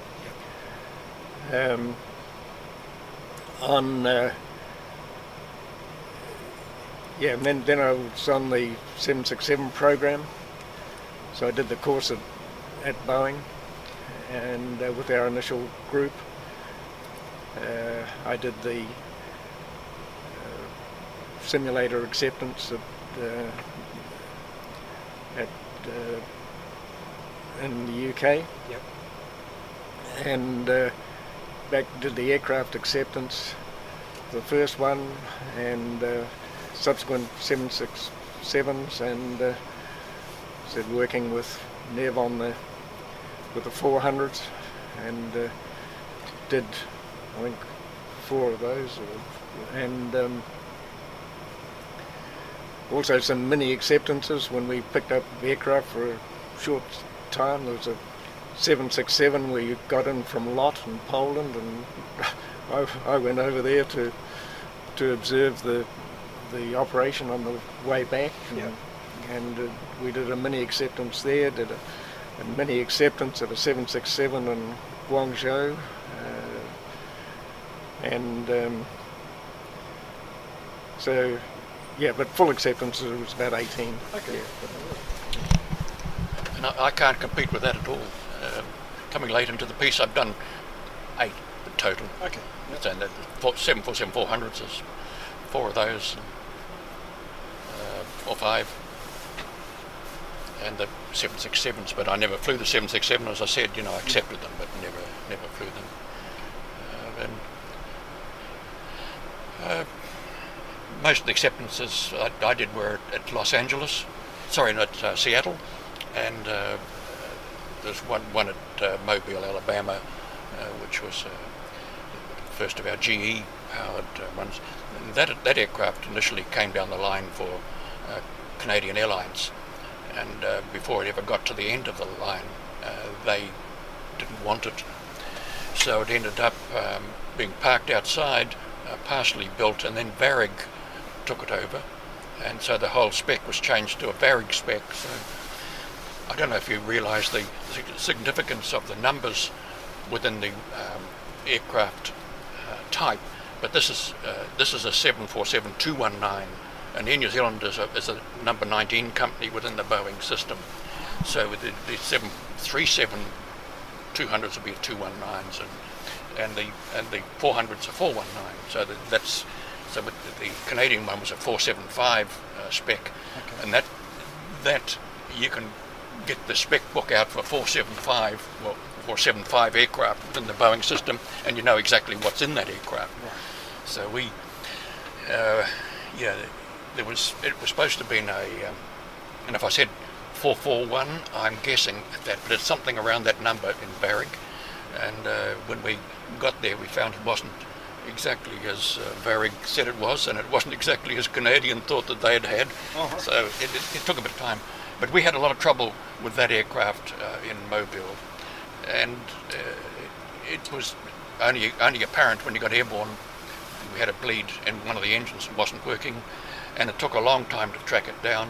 And it turned out somebody left a blank in the plug in the, in the line, and it was sensing ground ground pressure instead of atmospheric pressure. Uh, yeah, so, so, so, sometimes it happens. Yeah, it does. I, I just uh, another one, which was a, a mini acceptance, if if you like, a bit more than that, uh, was in Dothan, Alabama, with uh, ZKSUJ, which had which was owned by ILFC, but had been built for Philippine Airlines, and they went uh, bankrupt at one stage, and so the air, aircraft had been built and accepted, and uh, but ILFC uh, owned it, and with nowhere for it to go, so it, it was picked up by Air New Zealand. But uh, prior to that, uh, was sitting on the ground at, at uh, Everett, and uh, Boeing wanted ILFC to get it out of there.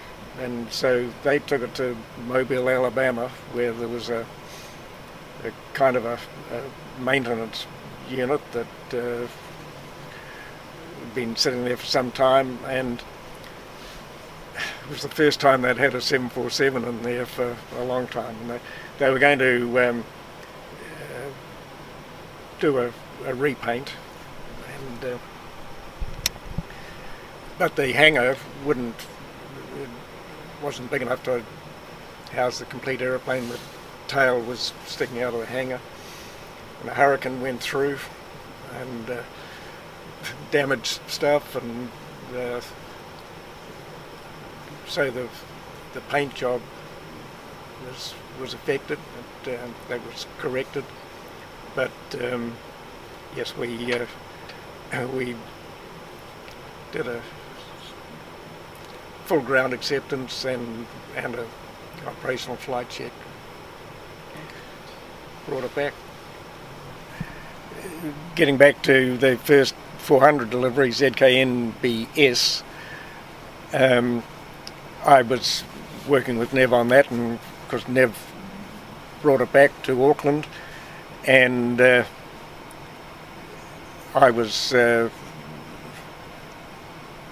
I was with them and our families came out to meet us when we got back. Uh, my uh, son was 12 years old, and uh, subsequently, NBS uh, was sent to um,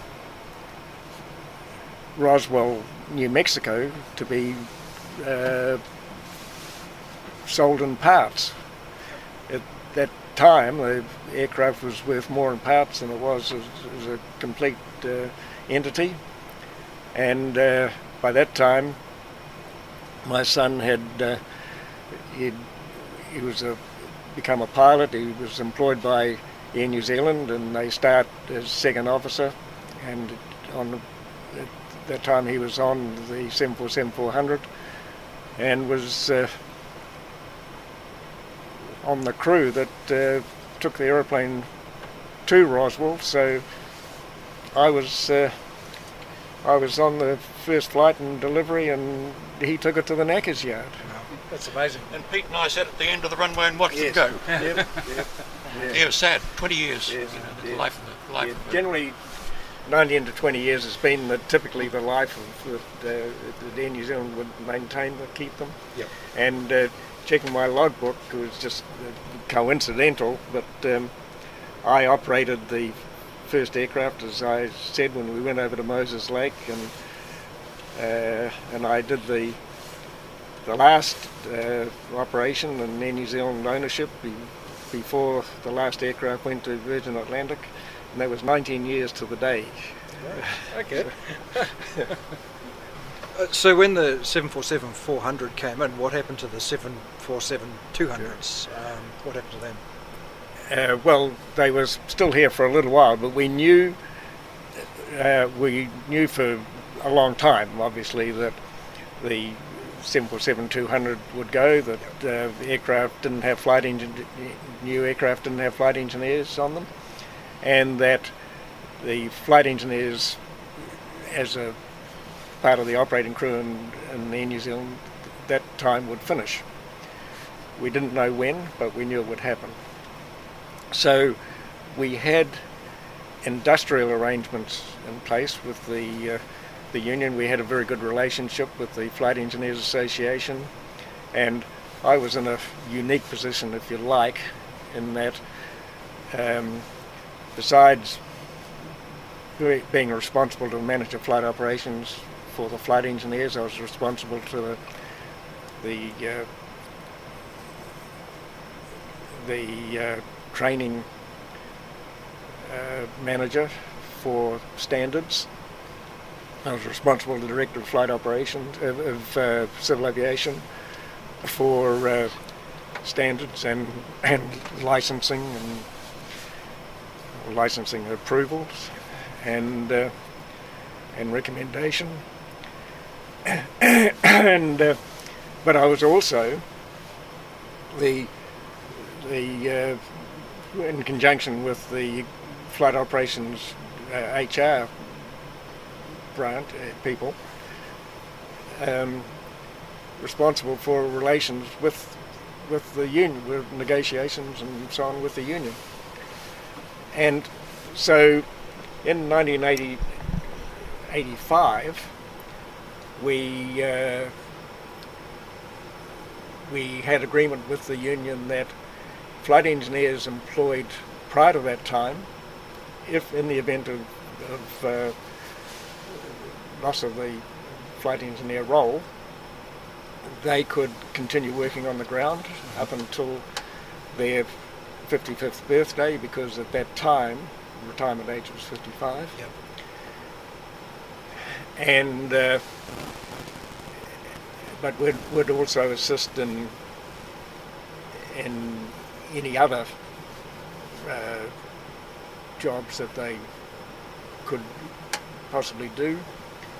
But any new flight engineer employed from that time, uh, it was quite clear that we would have no responsibility for. Um, and so during any um, uh, when we were interviewing for flight engineers subsequently, uh, we made that quite clear. Yep. The association were there and they made it quite clear to them as well. Um, when uh, we well in um, about well must must have been 1998 Virgin Atlantic came down because we were going to drop one aircraft out of the fleet. So they came down to look at it and they said they'd take them all. And uh, I was advised of this at 4:30 and uh, in the afternoon, and uh, it was a huge shock. But uh, we we got the association in the next morning and uh, told them, and so as I said, we had all the procedures and processes in place, and um, well, prior to that too, uh, some of them uh, who were pilot qualified were offered pilot positions. Right. Uh, they had to put quite an investment into themselves. They had to have a commercial license and a multi-engine instrument rating. They had to uh, preferably have at least 500 hours. Um, but because they'd been sitting in this seat, you know, they were totally familiar with the up to cockpit the- and the procedures yeah, and what happened. level. And uh, so 13 uh, went through. We actually had to d- delay them for a bit, but um, maintained their seniority position. Uh, in total, 19 became pilots. Okay. And uh, uh, it was, uh, yeah, I was very proud of what, what they had achieved. And uh, those that are still there, pretty well, all of them are 787 captains now. Uh, a number have retired, of course. But um, so that worked well. Um, we, uh, I think about 10 of the pre 85s uh, took jobs on the ground and, uh, and advanced uh, from there, and um, several of them in management positions. Um, others uh, was interesting. We we did uh, prior to that time have a, an aircraft on lease to Air Pacific, uh, now Fiji Airways. Uh, on and during that time we had our flight engineers operating with their pilots. It was on our it was on the Air New Zealand Air operating certificate. Their pilots came down and, and did the course, and but we uh, Fred Douglas, who was manager of flight operations at the time, he and I uh, made this, uh, had an agreement with Air Pacific that we could use our flight engineers because they didn't have them, of course. And uh, our rostering people uh, did all the rosterings so that, um,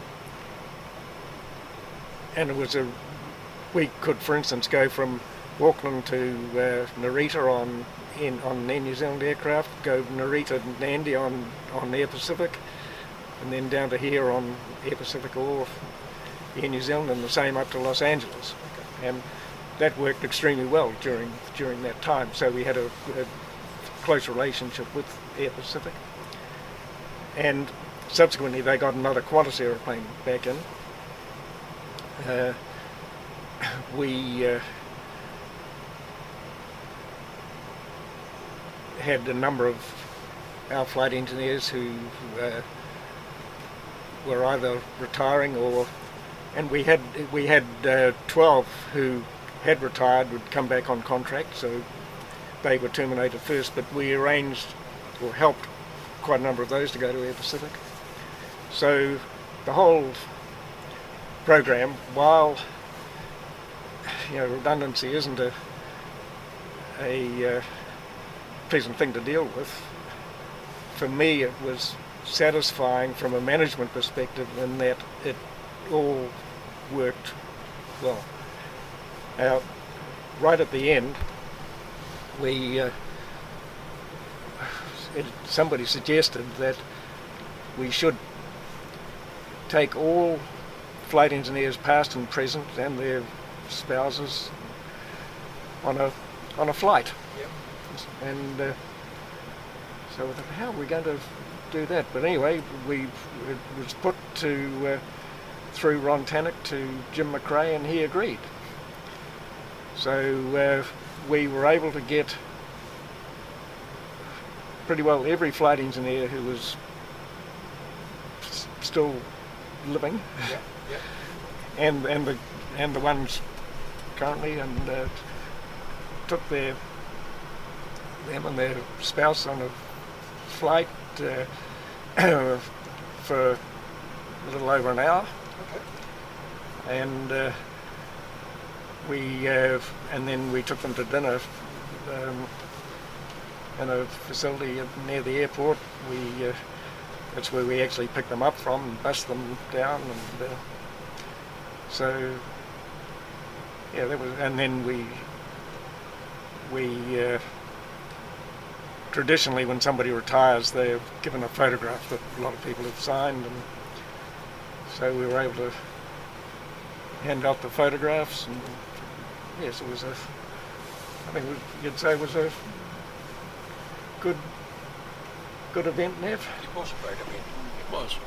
You know, I, I felt somewhat conflicted, if you want to use that word, having decided in 1960 that the, the days of the flight engineer was coming to an end, and uh, and going down the pilot route, uh, to be the guy who caused it all by bringing in the 400 aircraft. Yeah.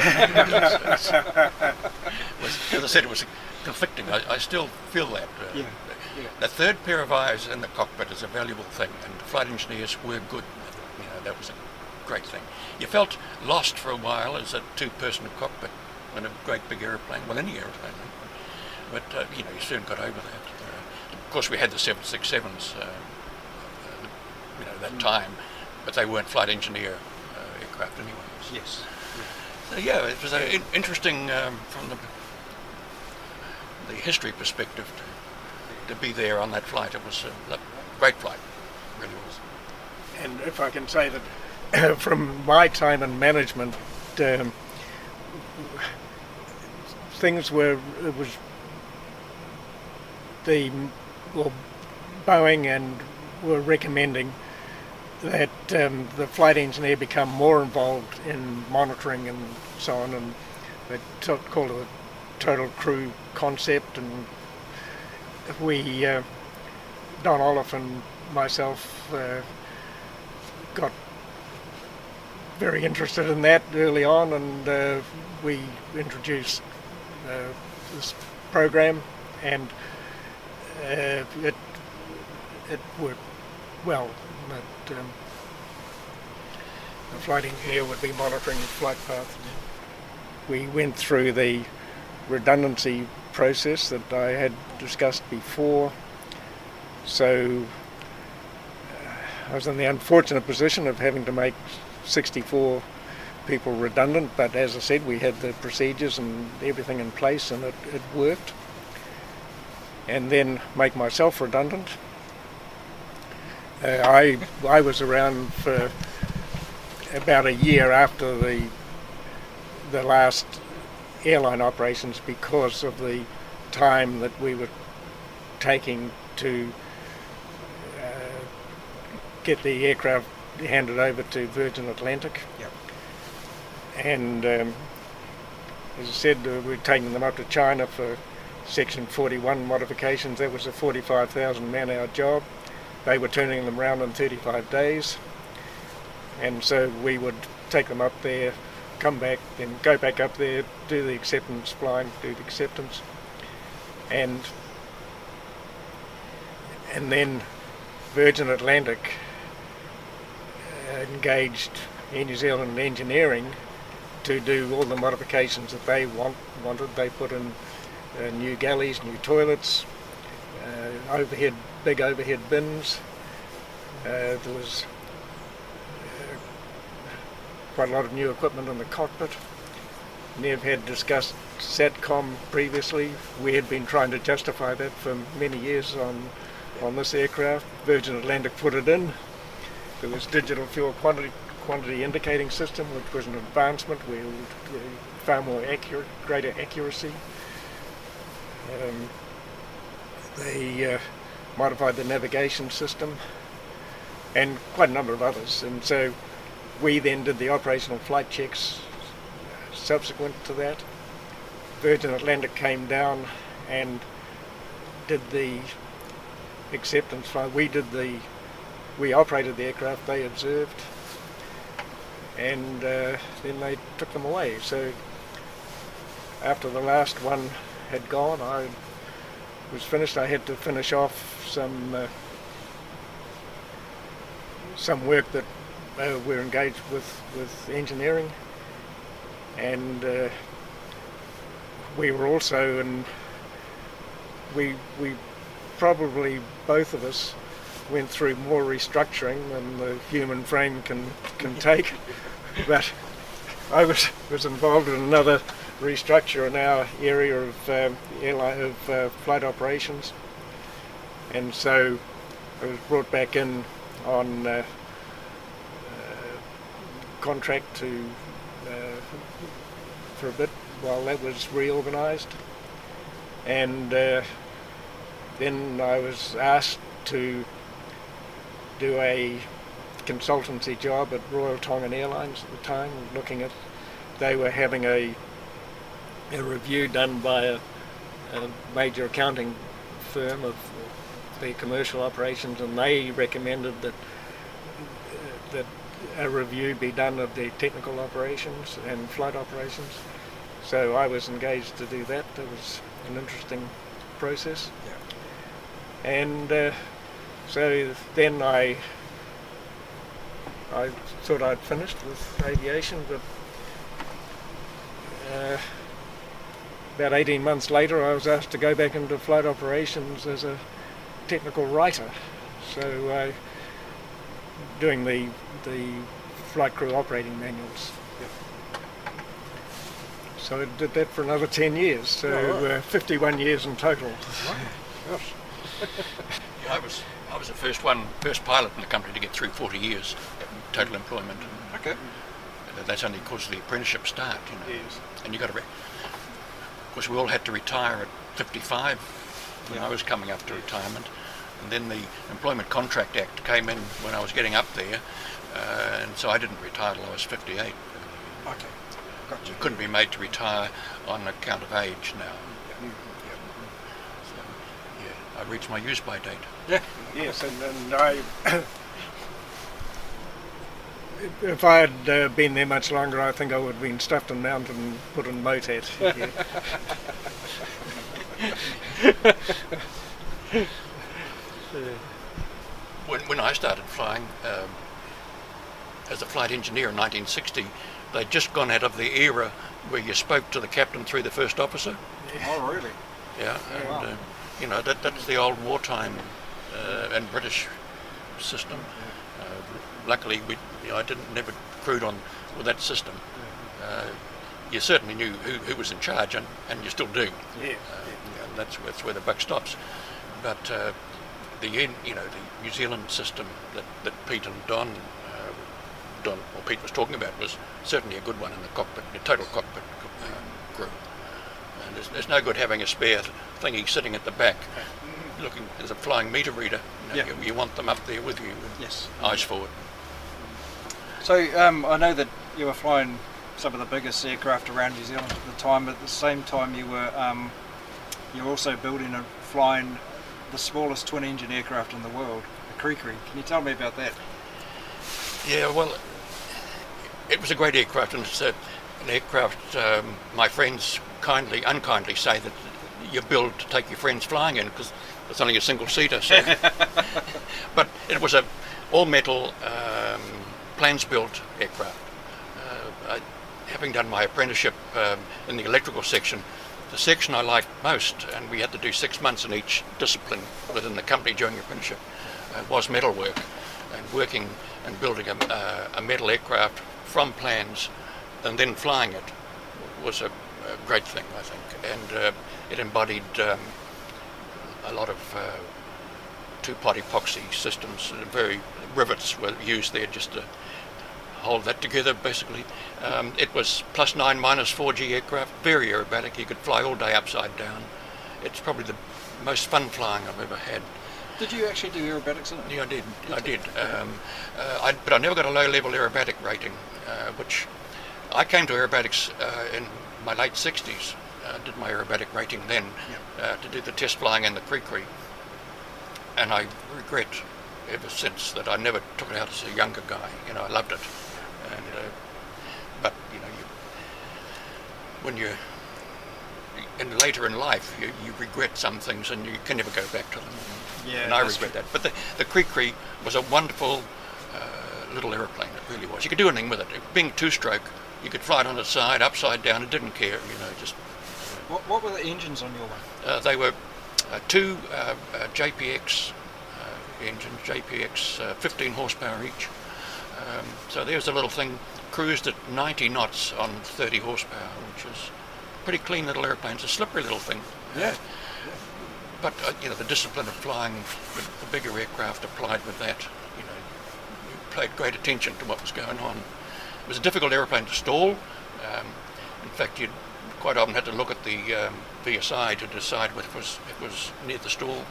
Um, and it was still at quite a high angle, and uh, it had full full aileron control because it had flaperons.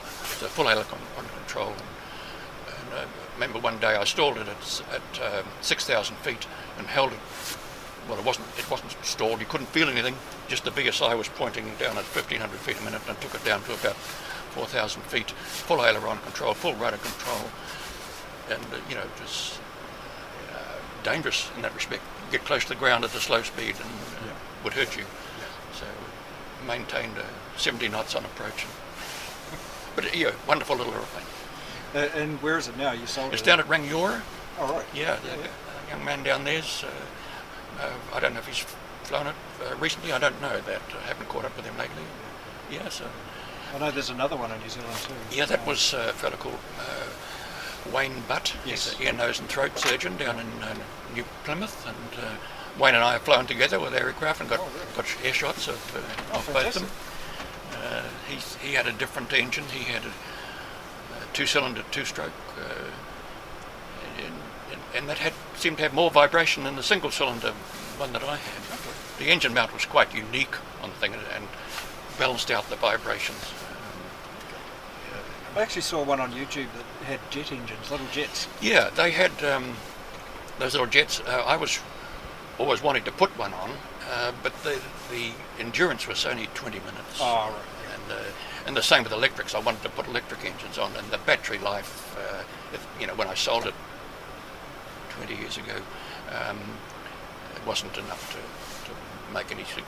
You know, the only difference really is that you're landing at the same weight you took off. You know. Yep. Yep. Nothing, significant. But it just wasn't enough in duration. With this thing, you know, you'd. Uh, well, I, I could probably. Take, oh, I flew it to New Plymouth. You know, you'd take it to New Plymouth, no, no trouble. Okay. Yep. From, from Auckland. Mm. Yeah. So, yeah, it's, it was a, it was a great, great um, thing, and th- that's what I did uh, basically after I retired. Although I started it in '86, and we talked about the Queen going into um, London. I started it on significantly on the 11th hour, the 11th day, at 11 a.m. in 1986, and that wasn't anything that I wanted to do. It was just that I turned the radio on, and it was Armistice Day, and that's when I first cut metal, and uh, that was the, in the first in the build log was Armistice Day. So it always became a, uh, a, a point I passed each year and Yeah. recognised it. Yeah. Awesome.